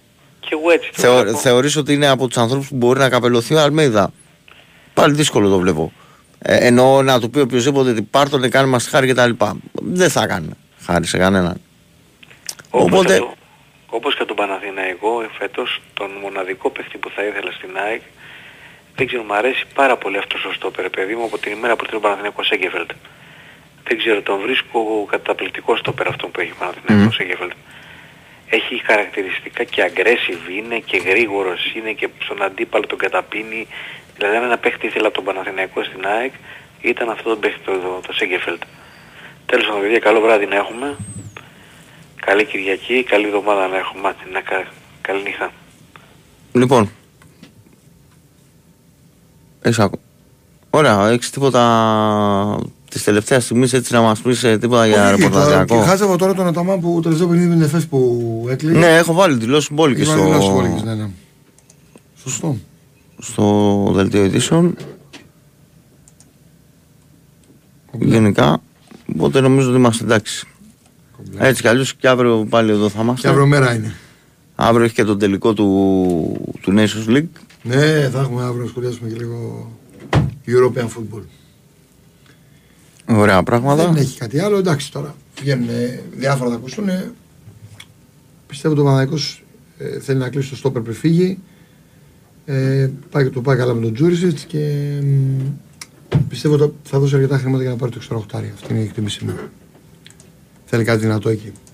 Ο mm Κουρμπέλη. Και κάτσε μην πάρει κι άλλο χαφ. Στο 8. Να δούμε. Γιατί γράφονται διάφορα. Να δούμε. Λοιπόν, καλό ξημέρωμα σε όλους. καλά Να είστε όλοι. καλά. Και αύριο μέρα ένα θα τα πούμε.